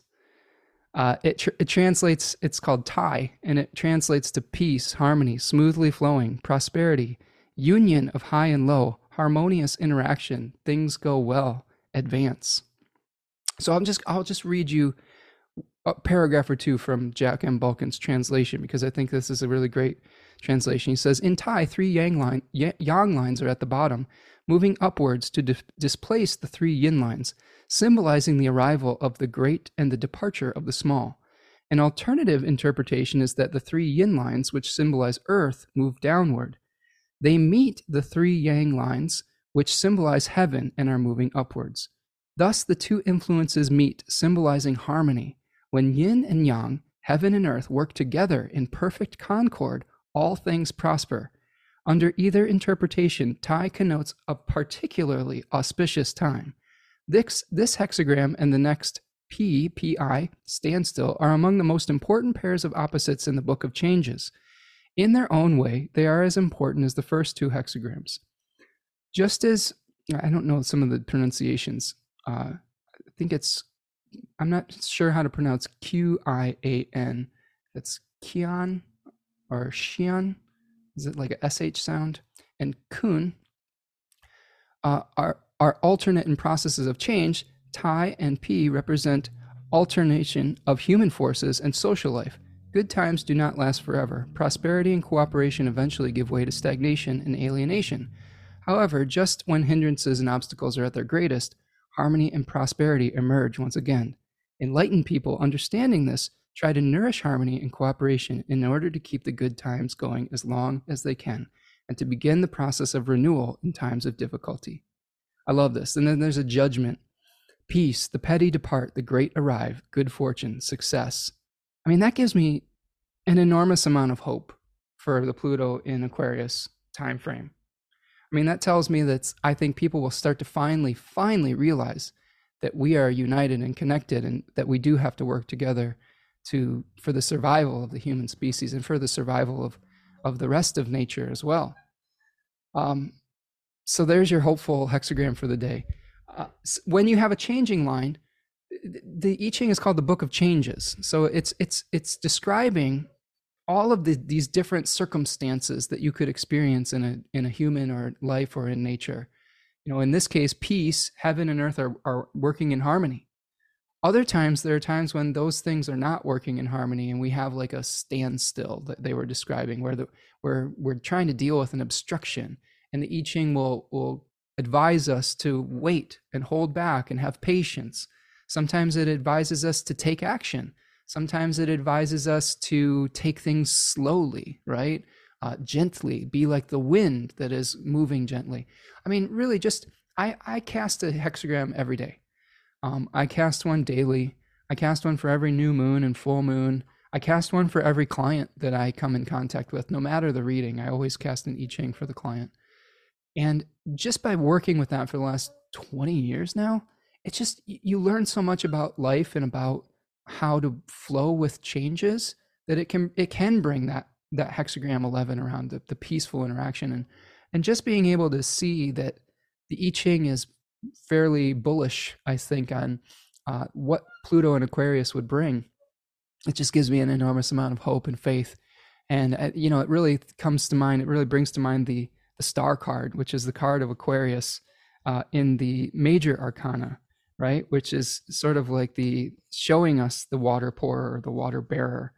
And one thing to, this is another thought, one thing to think about with Aquarius archetypes and symbolism is there are a number of flood myths that are associated with Aquarian archetypes. Okay. So you can literally see someone pouring out the, the, the sweet water, right? The purified water in the star card. And I think that in these flood myths, the gods see that there's been corruption in the human world. And they're kind of like, we need a big reset. We need to wipe wipe wipe the slate clean, so to speak. And the people that survive the flood are the ones that have foresight. there are a number of figures. There's like a Noah figure. There's Utnapishtim, I think is his name in the Epic of Gilgamesh. There's um, du- Deucalion in the Greek system, where they all had this like foresight about a coming natural disaster, where that would wipe the slate clean. Now, I hope that we don't have to experience some huge, like, cataclysmic event for this to happen. We can think of this metaphorically, whereas if we have foresight, we can work consciously to cleanse away some of the, the challenging belief systems that have caused us to come to the brink of extinction. And I, I just think Pluto and Aquarius is going to, now that I see that hexagram, it gives me a lot of faith that we will step up and that we will find harmony um, between our ideals and what needs to happen here on the earth. So um, I hope that's helpful for the I Ching. That's that's how I use it. There there are multiple changing lines that tell you more information as you go along. The first hexagram I think says uh, the kind of the current state of things. The second hexagram maybe the direction that those changes are heading into it doesn't always mean that that's what's going to manifest. Sometimes the I Ching is a warning that if you don't do a certain set of uh, criteria, that that's what it will it will move towards. But I got a hexagram 11 with no changing lines, which just tells me that uh, it's a it's a more stable um, condition. So I hope that was helpful, Rachel. Uh, I have a number of translations though in this app. What I love about this app, the I Ching app on on iPhone, Y I J I N G, is that it has a library where you can buy multiple books. Like I have a digital version of Jack Balkin's book in my pocket. So every time I cast an I Ching, I read, I have one, two, three, four, five, six, seven. I have about 10 different translations that I've purchased on this app. And I will go and I will compare them so that I can see that I might get an, an additional insight from one author's translation versus another. So again, when we integrate the divination and we compare, we can sort of start to glean the essence uh, rather than just get the. It helps to remove the subjective lens of one individual author. And that's why we study different divination systems. That's why we study different systems of astrology over different periods of time, because we're trying as hard as we can to get to that objective position, which is also an Aquarian ideal. Okay, let's see. I am looking at the chat. So hopefully that was a, a good little I, Ching answer for you. Um, Kate says, On those hard nights when the sky is clear, I'll look for the stars that shine brightly through the night and say little prayers asking for guidance. I think that's a great meditation, Kate. I think that having a visceral experience with these planets and with the stars and just connecting with the the animate everything that that like uh, Sophia Strand talks about in the flowering wand is really important.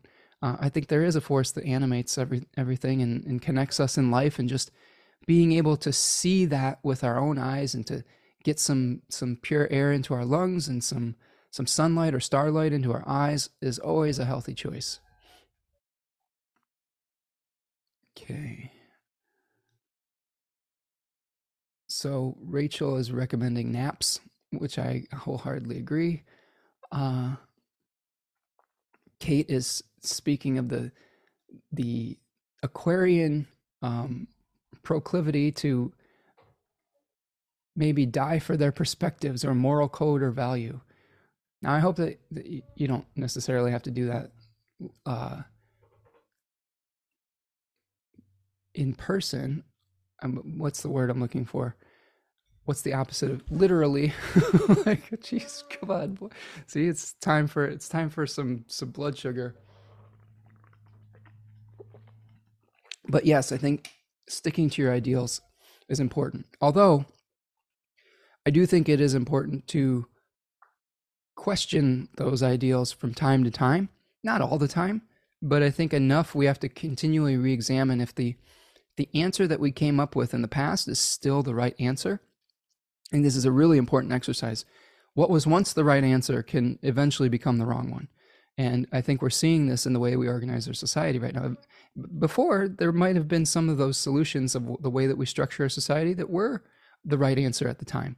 And we, we didn't really know about the, the challenges around them. Sometimes we did and did it anyway. And that's when it's, that's, that's the real definition of evil, I think, is when we know th- something is harmful to others and we kind of just do it anyway. Um, but sometimes we did things due, to our naivete and our lack of clarity and doing the best we could with the information we had at the time. But holding on to those old stories and ideals, even when they are proven to be false and, and to and there's proven to be a much better, less harmful way to do things, um, it, it's very important that we we are able to examine those things regularly, you know. And, and it's hard to change all the time, but you can do that gracefully. I think if you let go of the the ego involvement with it.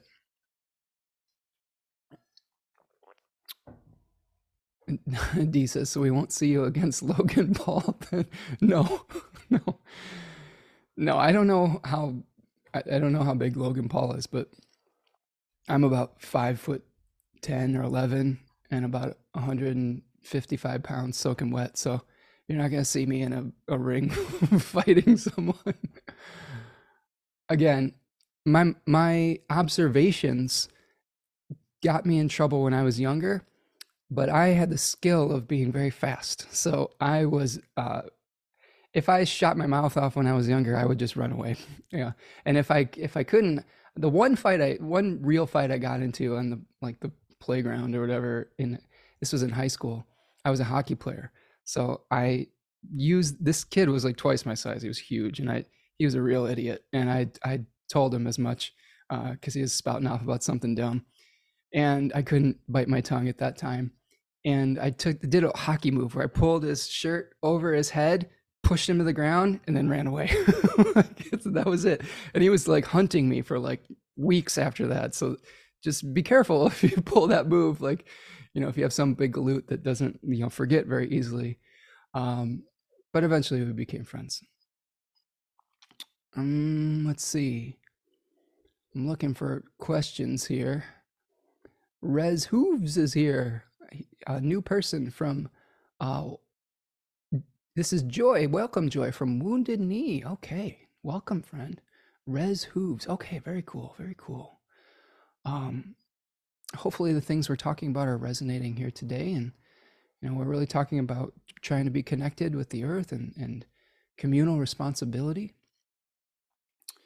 Kate says, "I'm the ninth like. Just got digital the di- digital record for either the ether gods shall I ever be judged." Okay, we'll have to think about that one for a second. Um. All right. Rachel says, regarding Pluto in the seventh, it's very challenging to start, although you will already have an awareness as it begins. I did not. Yeah, I'll, we'll see what happens. I think that there's always going to be challenges in life, and we have to just try to adjust to them with grace. Rachel says, It is incredibly rich by the end and a transformative experience. And yes, it's work, but well worth investing in. Okay, I'm looking forward to that. Laura says, I can relate to Uranus in the 10th house power. I heard about acupuncture and, and TCM when Uranus was in my ninth house. And when it went into my 10th, I suddenly switched from an acting career to studying Chinese medicine. Yeah. I mean, I think Uranus is also uh, uh, hearing that story and thinking about my own story. You know, we were both in creative careers that were centered around self expression.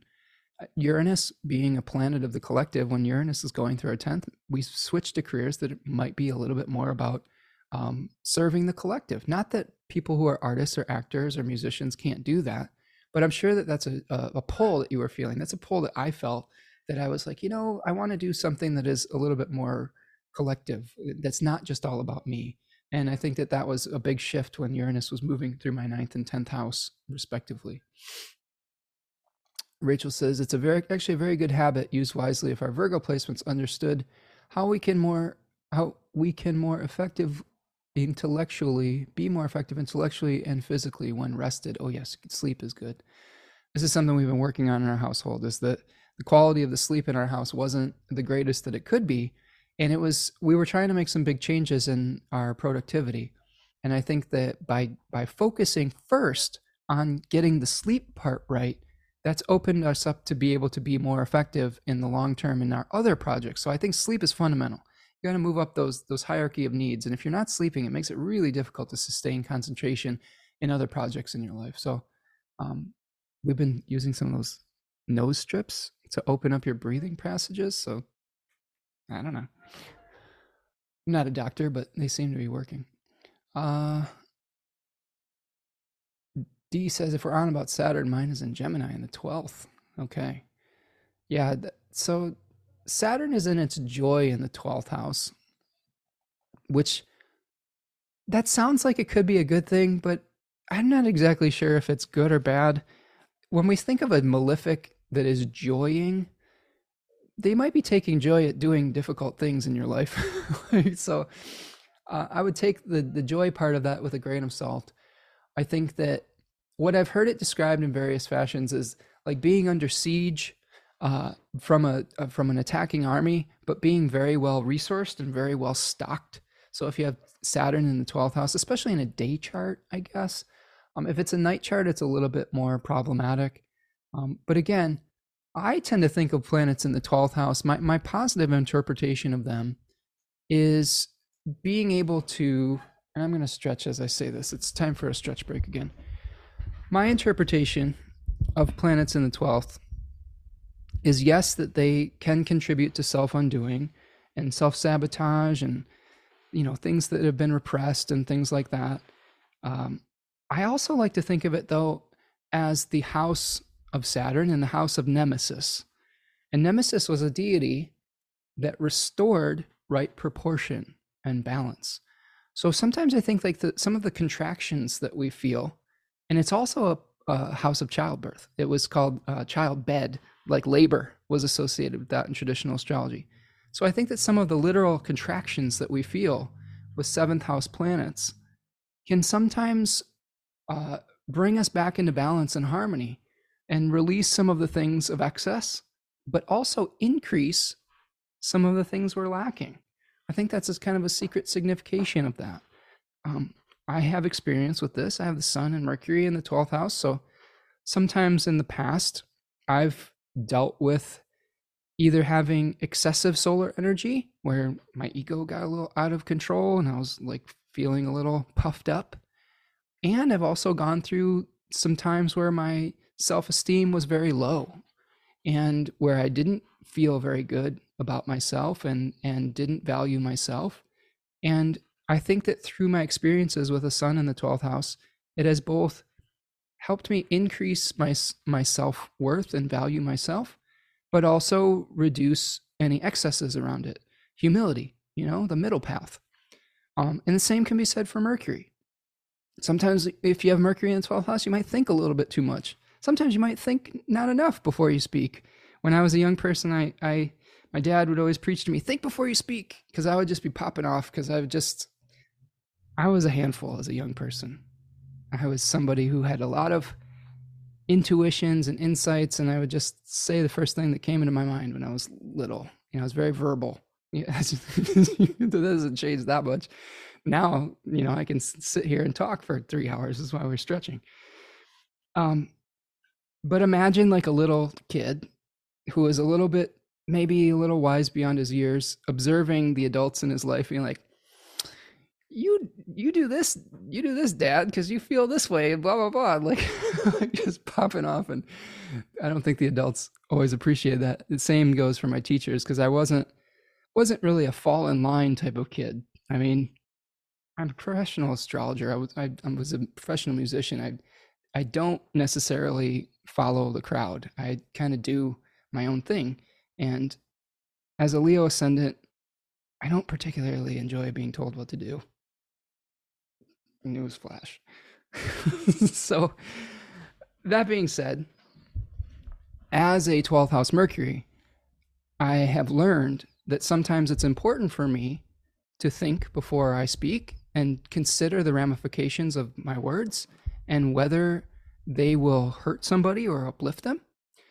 I also have learned that sometimes I need to to not think as much. Sometimes I need to not analyze and chew every single detail to death and let go of some of my thoughts and and just take an action every once in a while. So I think with the Saturn and Gemini there, you know, you you may be feeling a similar type of thing where you're you're bound to increase something and decrease something else. I think Saturn and Gemini there's a little bit of a fear of making a choice. There's all sorts of like different patterns and options that you could choose. And Gemini, the, the, the real crux of Gemini is finally saying, you know what? It's important for you to explore your options, but it's also important for you to say, I don't have to do everything at once. Uh, it doesn't mean I can't circle back to it, but I need sometimes I need to like focus on the thing that's most important to me now and think about it as choosing what is important to you and bringing that to life rather than the FOMO, the fear of missing out, which I think is a very Gemini type of thing. I've experienced that too. I have Venus and Gemini. Um, Rachel says, let's see. Okay, more napping. Uh oh, has my chat been spammed? We don't have our we don't have our moderator here today. I'm gonna put that user in timeout. Okay. Sorry, friends, I'm doing my own moderating today. Okay. I hope that was the only one. Yep, we got rid of it. So I'm going back in the chat and looking for more comments and questions. This has been an awesome chat, friends. Jeez, so many comments is awesome. I love talking with all of you and doing this. This is a really, it's always exciting to kind of see all the, the thoughts of the collective and answer questions. It's a nice service uh, that, that we're providing, I think, here um, for each other, right? Do me a favor, friends, hit that like button, subscribe to the channel. If you want to make a donation to the work I'm doing, uh, you can buy me a super chat or super sticker. And you can buy me a coffee at buymeacoffee.com. Best thing you can do is either sign up for a reading or sign up for a class. I always love meeting you in person. Um, again, we have that new uh, class starting on Monday, guided group study. Uh, we're going to be doing um, the rulers of the nativity, which is really exciting. This is kind of like, you know, the planets that are supporting us on our lifelong journey and sort of like helping us find our sense of purpose and meaning.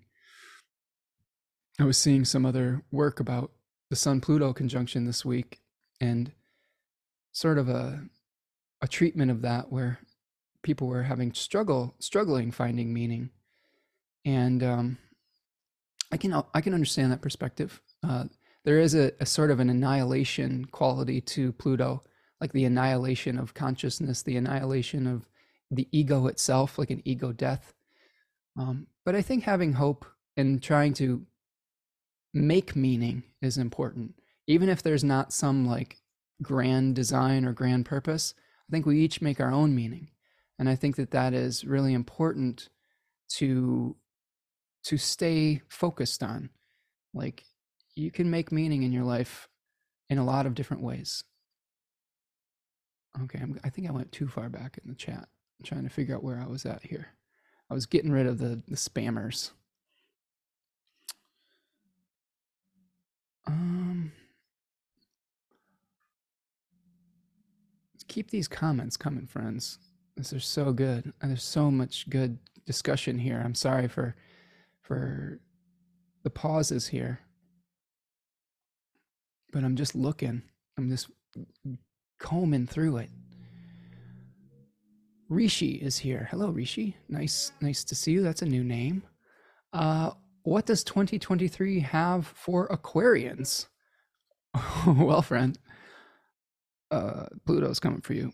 So, and I mean that in the best possible way. I think that if you're an Aquarian rising or if you're an Aquarian sun, you're going to have Pluto kind of dissolving your belief systems and reforming them into the, a beautiful butterfly. I love I love Anne Ortelee's uh, way of thinking of Pluto, where it's just dissolves every fiber of our being into this soup, and then it's being reformed into something different. So I think that uh, uh Aquarian people in particular are going to be experiencing that. The other thing I'll say for the Aquarius folks is that uh, Saturn's going to be moving off of your sun and out of your first house if you're an Aquarius rising. And um, that probably will feel like a little bit of a relief, although it's a little bit of a handoff from Saturn to Pluto. So there's going to be more collective issues rather than personal ones, although I would still consider Saturn a collective planet, the most collective in traditional astrology. Um, so but there might it might be a little less of a weight and more of a um, butterfly like transformative energy. And you're also going to see your sun you know pluto or sorry uranus is going to be continuing to square aquarian suns over the course of 2023 um, we're going to have a jupiter square if you want to get into depth with your own natal chart i have a new reading called the kairos reading which Kairos means uh, the opportune time. And I go through a three month period because I'm very detailed. And I found that I just cannot get more than three months in in a session that is not crazy, crazy, crazy long. And I like three months as an actionable period. I will look a little bit further ahead than that, but I'm going to focus on what's actionable for the next three months. And I'll pull I'll pull a tarot card for each month. I will look at your perfected time lord. I will look at your transits in relationship to that Time Lord. Um, we will look at your solar return chart and a little bit with zodiacal releasing. It's just all the techniques I have that can give you the quality of time. And then we just kind of talk about what's what's what's working in your life and what isn't, and and create a plan. I, I really like helping people create uh, actionable habits to, to their to their challenges and issues, and taking it one day at a time. I have a lot of people I work with that are, I'll meet with them bi-weekly or something like that. And we'll check in and see, know, we created a plan, an action plan, and then we'll kind of see what worked and what didn't. That, those are always my favorite type of things because we get to kind of like see in real time the the results of our actions. Okay. So, Rachel says, another naive question, Spencer. There's no naive questions. All these questions are great. Like, we're all on different pathways. We all come to information at different times in our life. You don't have to uh, have a pre qualifier with that. It says, can we get too rigid with regard to timing things in line with astrology? Yes. Um, I think that we do need to leave some space for the mystery. I think that the rigidity comes when we tense up when we see something that we don't like, right? When we when we see something difficult coming up and we're like bracing for impact, I think that's the rigidity factor of astrology. I think that we release that rigidity by relaxing into the transit, right? doesn't mean we can't be aware that something is happening, but there's always something happening. There's always going to be changes. There's always going to be new challenges. There's always going to be corruption in the world. I'm sorry.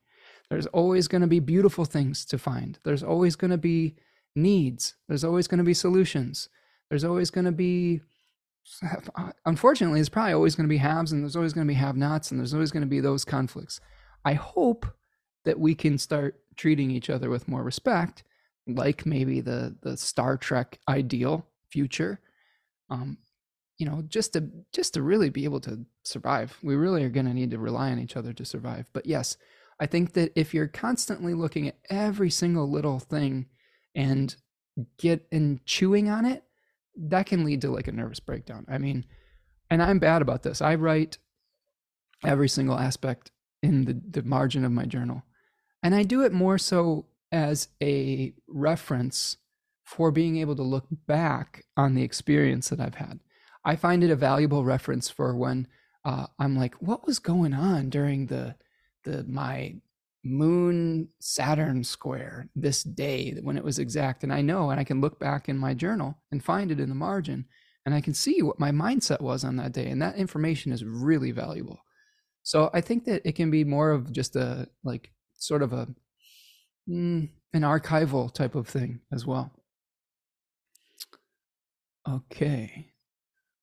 Let's see. Let's see. Rachel says, I've been impatient to set things in motion during this waning moon cycle, but managed to hold off feeling energies will be better after the new moon. I mean, this is another thing about lunar cycles, Rachel, is that you you can prepare for the to press the go button during these these waning cycles and on, honestly sometimes you just have to do stuff like th- this is the truth that you you learn too is that if you're constantly waiting for the perfect moment um, you'll miss some opportunities and and yes you will make some mistakes but then you'll learn from that and then you'll make, be able to make adjustments as you go along so oftentimes like like for example i have to take the trash out every monday if i wait till the moon is waxing or waning to take the trash out I'm gonna have a lot of stinky trash in my house. So there there are just basic things in your life that you have to do that that don't need to be astrologically timed. Um, but if you're thinking of a bigger thing, like oh, when should I move houses, or when should I, I don't know, launch my new business, like then those those questions really can can be helpful. But the day to day nitty gritty type of stuff, you can drive yourself crazy doing doing too much of that. Um, but I will say, I, I waited to launch my class until the the Mars and Mercury retrogrades were over. So that's an example of like I hoped that it would have more success after the retrogrades were happening. We'll see. Sign up. It would be great to have you in class, Rachel. Um, Kate says natal Mercury 28 degrees Capricorn 20 to 21 2020 to 2021 multiple oral surgeries complications emergency surgeries uh, but it was infected. Oh, well, it sounds like you had some really challenging Mercury Pluto uh, kind of conjunctions happening, and I guess Saturn was going over your Mercury as well, Kate. So, um, it's challenging stuff, but but you're still here. You know, you're still with us, and I'm glad for that. Uh, let's see. Kate asks, "What constitutes sentient life?" like, that's a big question, Kate. Is that a question? like, I think what we're gonna get, I think we're gonna get the answer to that over the Pluto and Aquarius cycle. I think we might be surprised what what we consider sentient life at the end of it. I do think that we um we probably will see sentient AI stuff happening. I think that from all the things I've I'm not an expert at this, okay? But from all the information I've I've researched, which is honestly very little. Um we're at like a bell like this curve point with AI and we're down here and in the next few years it's about to go like this.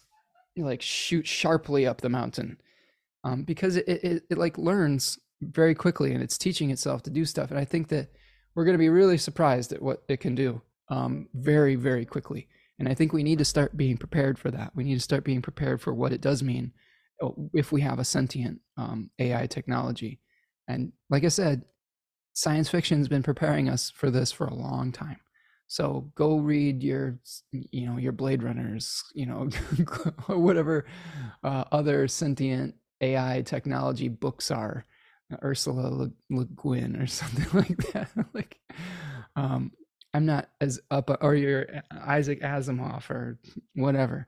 Sure that well, there's there's all sorts of in movies too. There's movies that are out there that will teach us about this. But but again, those are one person's vision and a lot of it is is subjective. So if you're looking at the dystopian versions of things like watching mad max or something and the destruction of earth give yourself equal time with the the the best possible outcomes. Like like i think like star trek for example is maybe what the best possible outcomes for humanity might be. So you have to give yourself equal time with that. I think that's really important. You, you owe yourself that right yeah, Flavia says the petty depart, the great arrive. That's that's definitely a good a good way of uh, some wisdom from the I Ching. Rachel says that was a wonderful hexagram. I particularly love the idea of prosperity and good times being nourished by the good people. Unlike very unlike our tendency to plunder and greedily exhaust resources. Yeah, we're we're gonna have to get responsible with resources. Um, I fixed the spam. Kate says, I believe cycles are cyclical. All of the flood lore from many cultures I can't fathom. It is only metaphorical. Well, we are literally having floods in areas of the world right now. So it, there are some some some physical things that are coming out of it. Um, Rachel says I was interested in whether you used it electronically. I think she's referring to the I, the I Ching. I am that un, that unusual but not unique Luddite Aquarian who would probably cling to the books. I may, however, be persuaded to try the app. You know what? I have no problem if that's what helps you feel in alignment with the the divination. I mean, I like my physical tarot cards, but I also have a tarot card app. I just think it's easy to carry it around with me everywhere in my pocket. Uh, what I do like about the app is that it allows me to to look at instantaneously look at 10 different interpretations for the same uh, hexagram that I've cast. So like I could read you 10 different versions just from that one hexagram that we cast. So that to me is just an efficiency issue, but you know, you got to do what works for you. Okay. All right. I'm glad that folks are enjoying this. I, I, I love showing up every once in a while for you and, and just having it be more free form rather than having just any kind of uh, uh, agenda full disclosure, the hexagram I got for the day was was number two, which is kun, which is the receptive. It's all open lines. So today I'm being receptive to whatever wants to come through today. So I think this is a perfect example of that hexagram. Um okay. Okay, okay, okay. I've got I see more questions. I'm trying to look for the questions here. Jupiter in the 12th. Insight? Question mark, KP says. Well, it depends on what sign, KP. but I think that I've read some literature.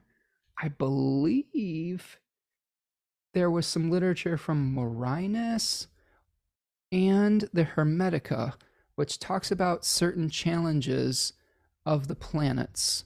N- not even specifically in the 12th house, um, although we can infer things. The, the, the Hermetica talks about what we will take on from a planet and what we will need to release. And I think that the 12th house has some of that energy with it. So you may think of an out of balance Jupiter as being something where your belief systems need to be balanced. You may have an excessive optimism. You might have uh, not enough optimism. You might have an, excessive attachment to being right, like depending on the sign potentially. Uh, or you might feel like you, you you don't trust your own intuition. You don't trust your own ability to ha- to have a unique philosophy. There may be you may be flitting around from one belief to the next all the time. So I think that Jupiter brings order. Jupiter brings a unified outlook on life, and I think that sometimes we can be a little bit puffed up with the arrogance of Jupiter in the 12th, or we can feel a little bit of a, a lack of faith uh, or a lack of certainty uh, again, using my technique or my philosophical idea, eventually life through suffering, honestly, I'm sorry to say, through suffering, is going to bring that planetary energy back into balance. Because think about it the planet in the 12th house is eventually, through secondary motion, being moved into the first house of personal power. So it's almost like that planet is it's it's pregnant you know, it's like in the belly and it's getting purified on some level before it, it's useful to you, right? So I think if we think about it like we are allowing the challenging things in life to to bring us back into harmony and back into balance, exactly like the hexagram said, like Pluto is going to bring us some tough shit in Aquarius but it's going to bring us back into harmony. Do you see what I'm saying? Back into harmony with nature. We've we've gotten so far away from harmony with nature right now that this is what the, these this is the new narrative that we need to get back to is is being in is cooperating with nature rather than trying to dominate it. I hope that was helpful for you, KP one two three one. Um, Dawn says Saturn brings me great joy when I utilize it. When my anxiety gets out of control, I do my Saturn and Taurus in the sixth. I either garden or go do my daily work. Instant relief. Yeah, like the planets are telling you what they they would require for balance. Saturn is binding you to working with the Earth and finding inner peace, right? With Taurus. Uh, let's say we had Saturn in Gemini, like we said for for D earlier. He's bound to to explore, but also bound to make a choice. Sometimes he may have too many choices. Sometimes he may, you know, not want to make any choice at all. Uh, so th- there, there's always a uh, an action that the planet is asking for. Jupiter, on the other hand, might be the uh, actions that bring us honor and merit, whereas Saturn might be the ones that we need to to to limit or commit to or be bound to. Um, all of these things can be excessive. Like doing too much Jupiterian stuff can be excessive. Like too much warmth and moisture in a garden creates mold. So you know, and, and Jupiter is associated with that that warm, warm and moist condition, uh, whereas Saturn is too cold and dry. Uh, so let's see. Creating harmony is here. Hello, Khadija. Consideration and over consideration of communication is so 12th house Mercury, speaking from experience. Yes, absolutely.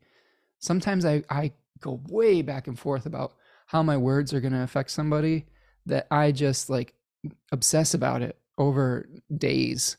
And then sometimes I'll just write something that's very normal to somebody and it wasn't a big deal. I'm like, why did I spend so much mental energy on that? You know? Uh, Beth says, okay, I just clued into this new moon will be interesting for uh, Mercury at zero and two degrees. Oh, I'm trying to read these some of these comments. Some of you are typing very quickly, or in code.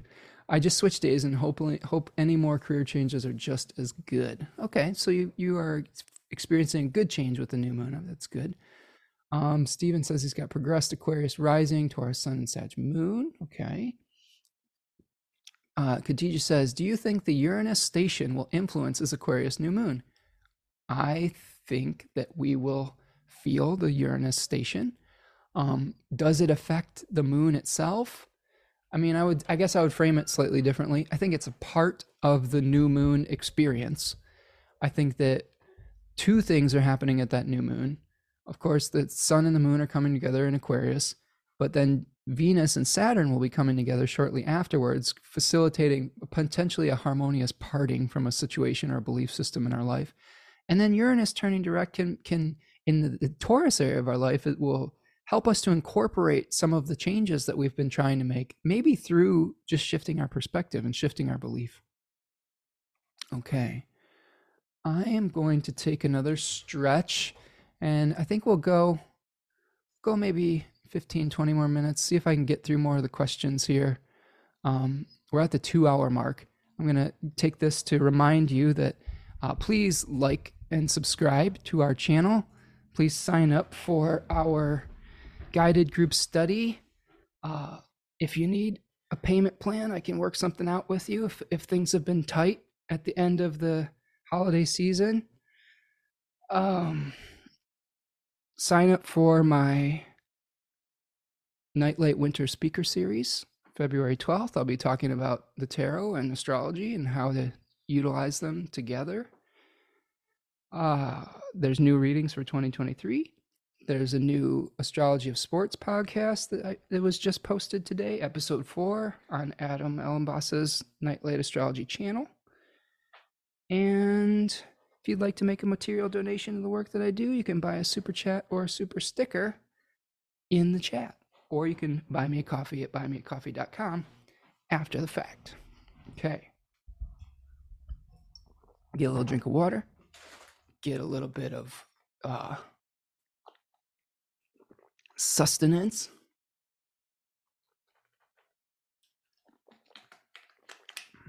I know I go long on these things, but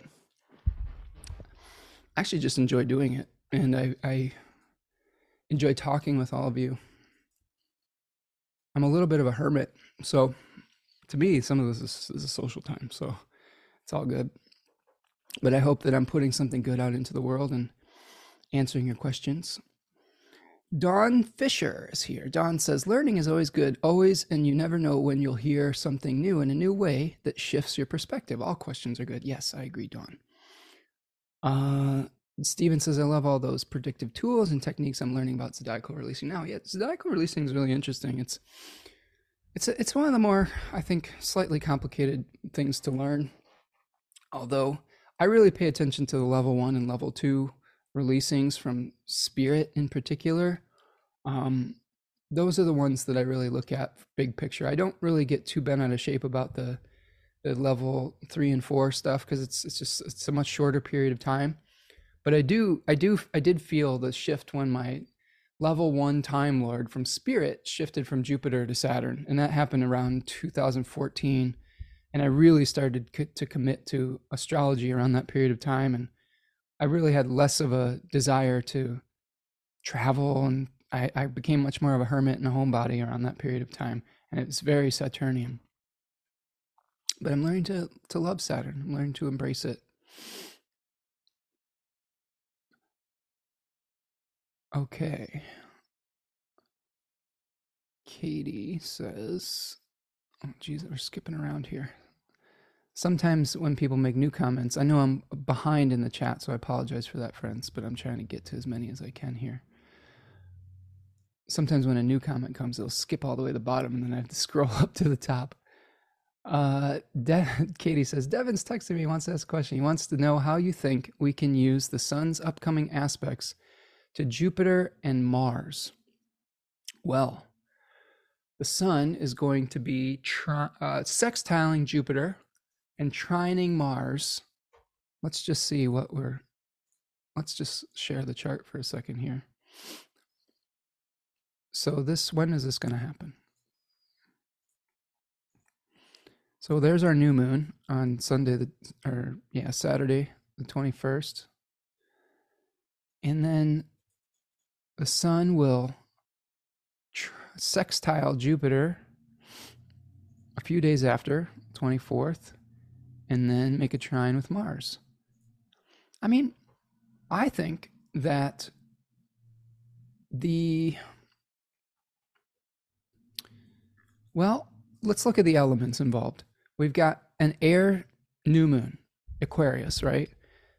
The, so our ideals, our our thoughts, our um, beliefs will be starting to add fuel to our Jupiterian fire that wants to make a new start.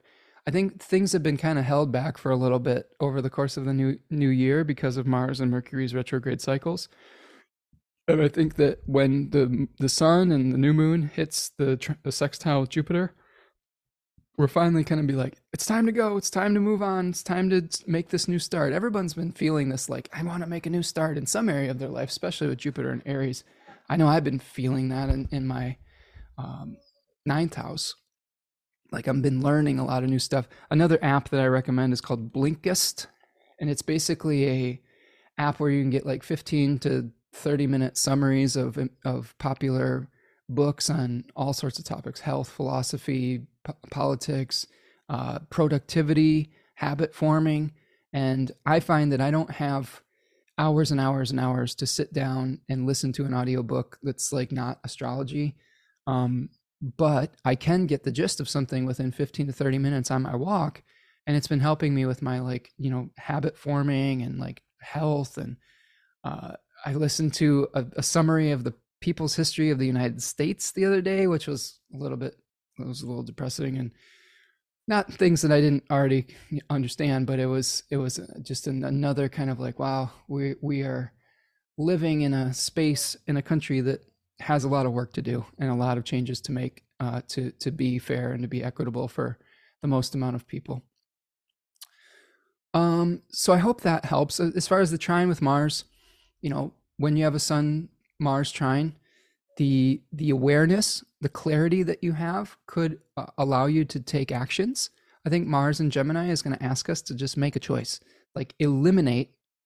That's what Mars wants to do: sever, separate, eliminate some of the imagined pathways, the idealized grass is greener on the other side pathways, because Gemini is a planet or a sign that wants to expand options and opportunities. And Mars says you can't you can't do all of them.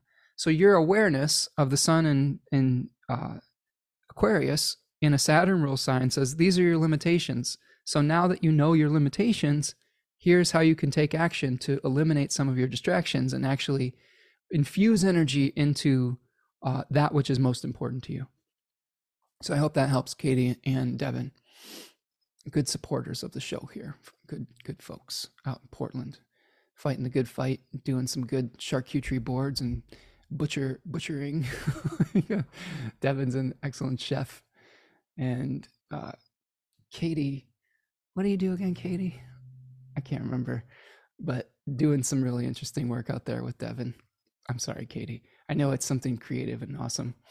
It's just slipping my mind at the moment. It's hour two. Okay. Let me get back to the slightly current questions. What is Seek? Seek is here. Seek Raj. Hello, Raj. What is the latest we can sign into your class?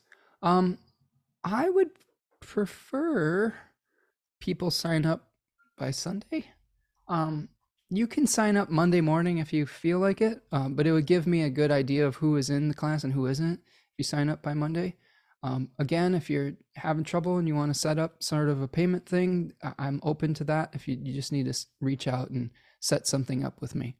Um, but yeah, we're going to be starting Monday.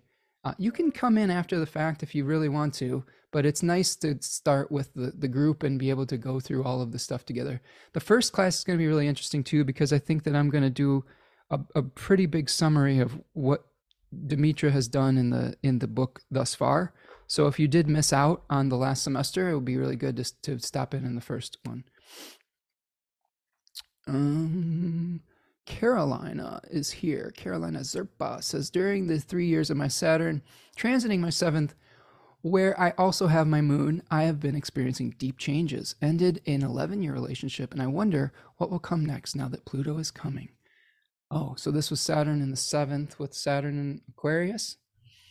Well, I think that you'll you might have to change the way that you view relationships after that relationship has ended. There's probably a lot of lessons that you learned with that. And I think that again, Pluto, if we look at it from Anne Ortelee's perspective, it, Pluto can give us that that dissolving and reformation energy. So that could be something that you might experience as well. Uh, Portia is here. Hello, Portia. Nice to see you. Um, happy Aquarius season. One of my favorite Aquarian folks out there. Urania Universe. Nice to see you, friend. Um, Raj says, Are you in agreement with Stephen Hawking that AI is a bigger danger to human life? Well, I'm not 100% familiar with Stephen Hawking's opinion about AI.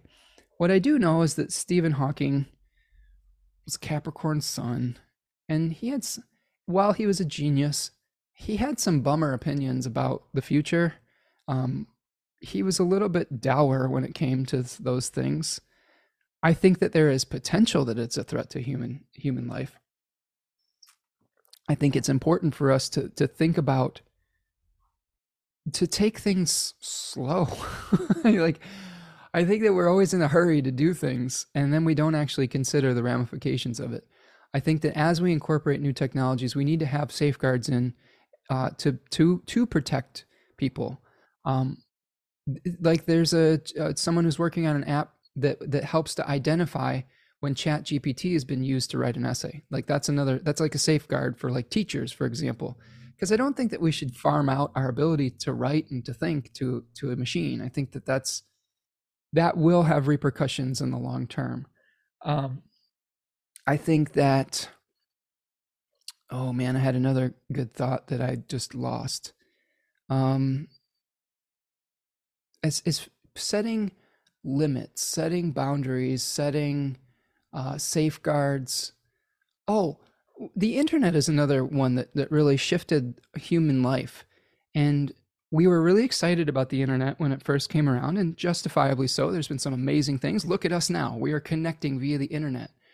But we also had things in social media that like co-opted people's attention and, and created enormous amount of distractions and radicalizations. If we had maybe thought about some of those questions before we just dived into it whole hog, maybe we could have prevented some of the worst outcomes with it. And I think the same thing is true with AI. I think there's going to be some amazing things that we just 10 years from now we're going to be like how did we live without that? Or like what was what was life even like before that? But I do think we should consider some of the negative challenges around it and try to mitigate those as much as we can. I think it's just about having a balanced relationship with it. I think that AI is here to stay, and I think that we better figure out what the deal is with it and soon before it kind of passes us by, if that makes sense. Um, like we need a button. we need like a uh, like you know the red button. Sorry, I just got a I guess got a call. I don't know if you all heard that, but that was that scared me. like that was I think that was the message from the collective being like the AI is listening to you and we're gonna we're gonna call you. You're not gonna put a the red button on us, Dave, like from 2001. Hello, Dave. I'm not. I can't do that, Dave. like, oh. Rachel says, "Thank you for your great answers this evening, Spencer. Really enjoyed all the discussion and your positive Friday vibes." Well, thank you, Rachel, and I hope that you're doing well. All right, I'm going to look through this and then start wrapping it up here, friends. Um, good to hang. We'll catch the replay. Okay, good. Everyone else is kind of starting to maybe fade a little bit. Uh, let's see. Let's see. Let's see. Jupiter is in exact opposition with Saturn in the sixth. Oh, that'll be fun. Okay. Lynn says, My level four zodiacal releasing seems to me, for me, something like the moon changing signs in regards to what I'm interested in working on. Lots of interest. Yes. Well, just for example, my level four uh, changed from Capricorn to Aquarius today uh, before I started to do this. So I, w- I moved from a sixth house, like grinding away at my life kind of thing, to like, you know, speaking with the public. So this is, I, I agree. I think that's a great way to think about it. Um, you don't have to make huge major life decisions around it, but it can can give you just the vibe of your daily day-to-day habits. Uh, Raj says, I'm really excited to hear you say you're doing a tarot and astrology course. Can you give more details, please? So that's going to be. So first of all, I have a course on the Decans, which is really very tarot centric um, and mythology centric that you can purchase on my website. Um, that is the Decans of of each individual sign. But I'm doing a free talk for Nightlight Astrology's Winter Speaker Series on February the 12th, 12 noon. Um, and you can find that in the description of this video or wherever this is posted or wherever you're listening to it. So February 12th, you can sign up at the Nightlight Astrology website. Uh, that will I will talk a lot about how to connect astrology and the tarot in that talk. No, no, don't be sorry about questions, Raj. That's what this is for. It's a Q&A. Uh, Beth is asking, what are longevity noodles? Yes, uh, there was a comment about Rachel has making longevity noodles. I, am curious myself. What are longevity noodles? Uh, so, yes, uh, someone is asking if I'm recording class on Monday. I will record.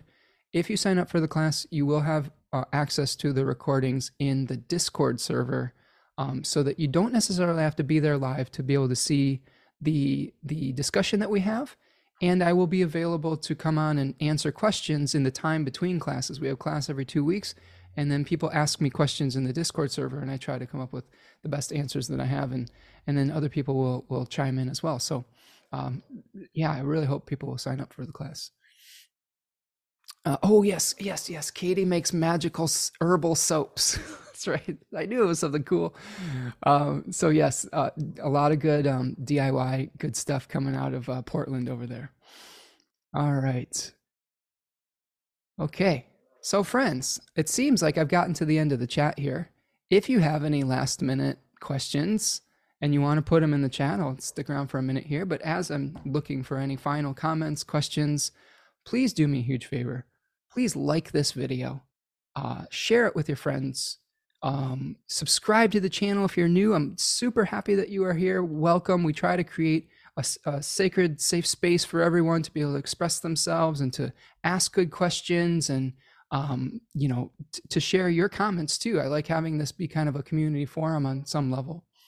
Uh, if you want to make a material donation, you can do a super chat or a super sticker, or you can buy me coffee at buymecoffee.com. It does help me keep the lights on. It helps me buy new books. I've been buying all sorts of new books lately it really, really helps with my research. So I, I really appreciate all of you that contribute to that. The one that I just bought the other day was um, Apollodorus, the Library of Greek Mythology.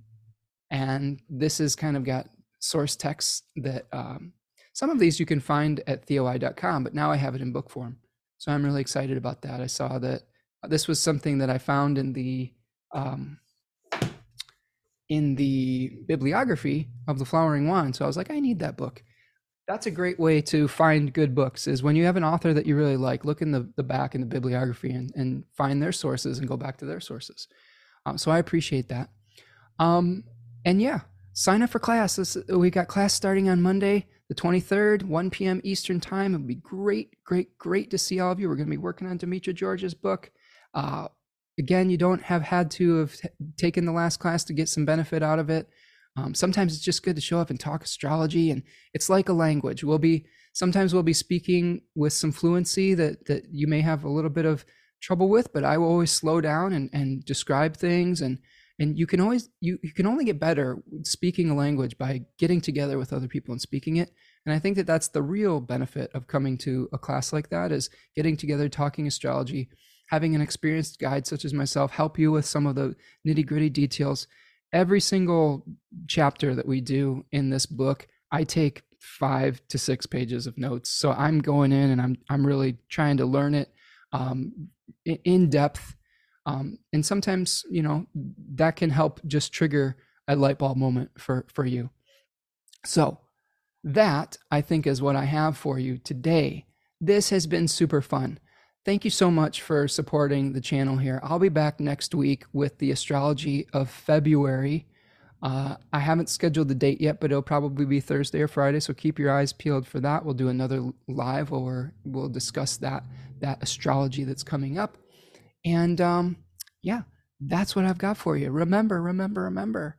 It's important through all these changes, through all the Pluto movements and all of the Saturn movements and the 12th house and all of this. Things work so much better if you can find it in your heart to be kind to yourself. And in turn, that will allow you to be kind to others. So that is what I've got. Take care, my friends. I appreciate all of you, and I'll see you the next time. Peace.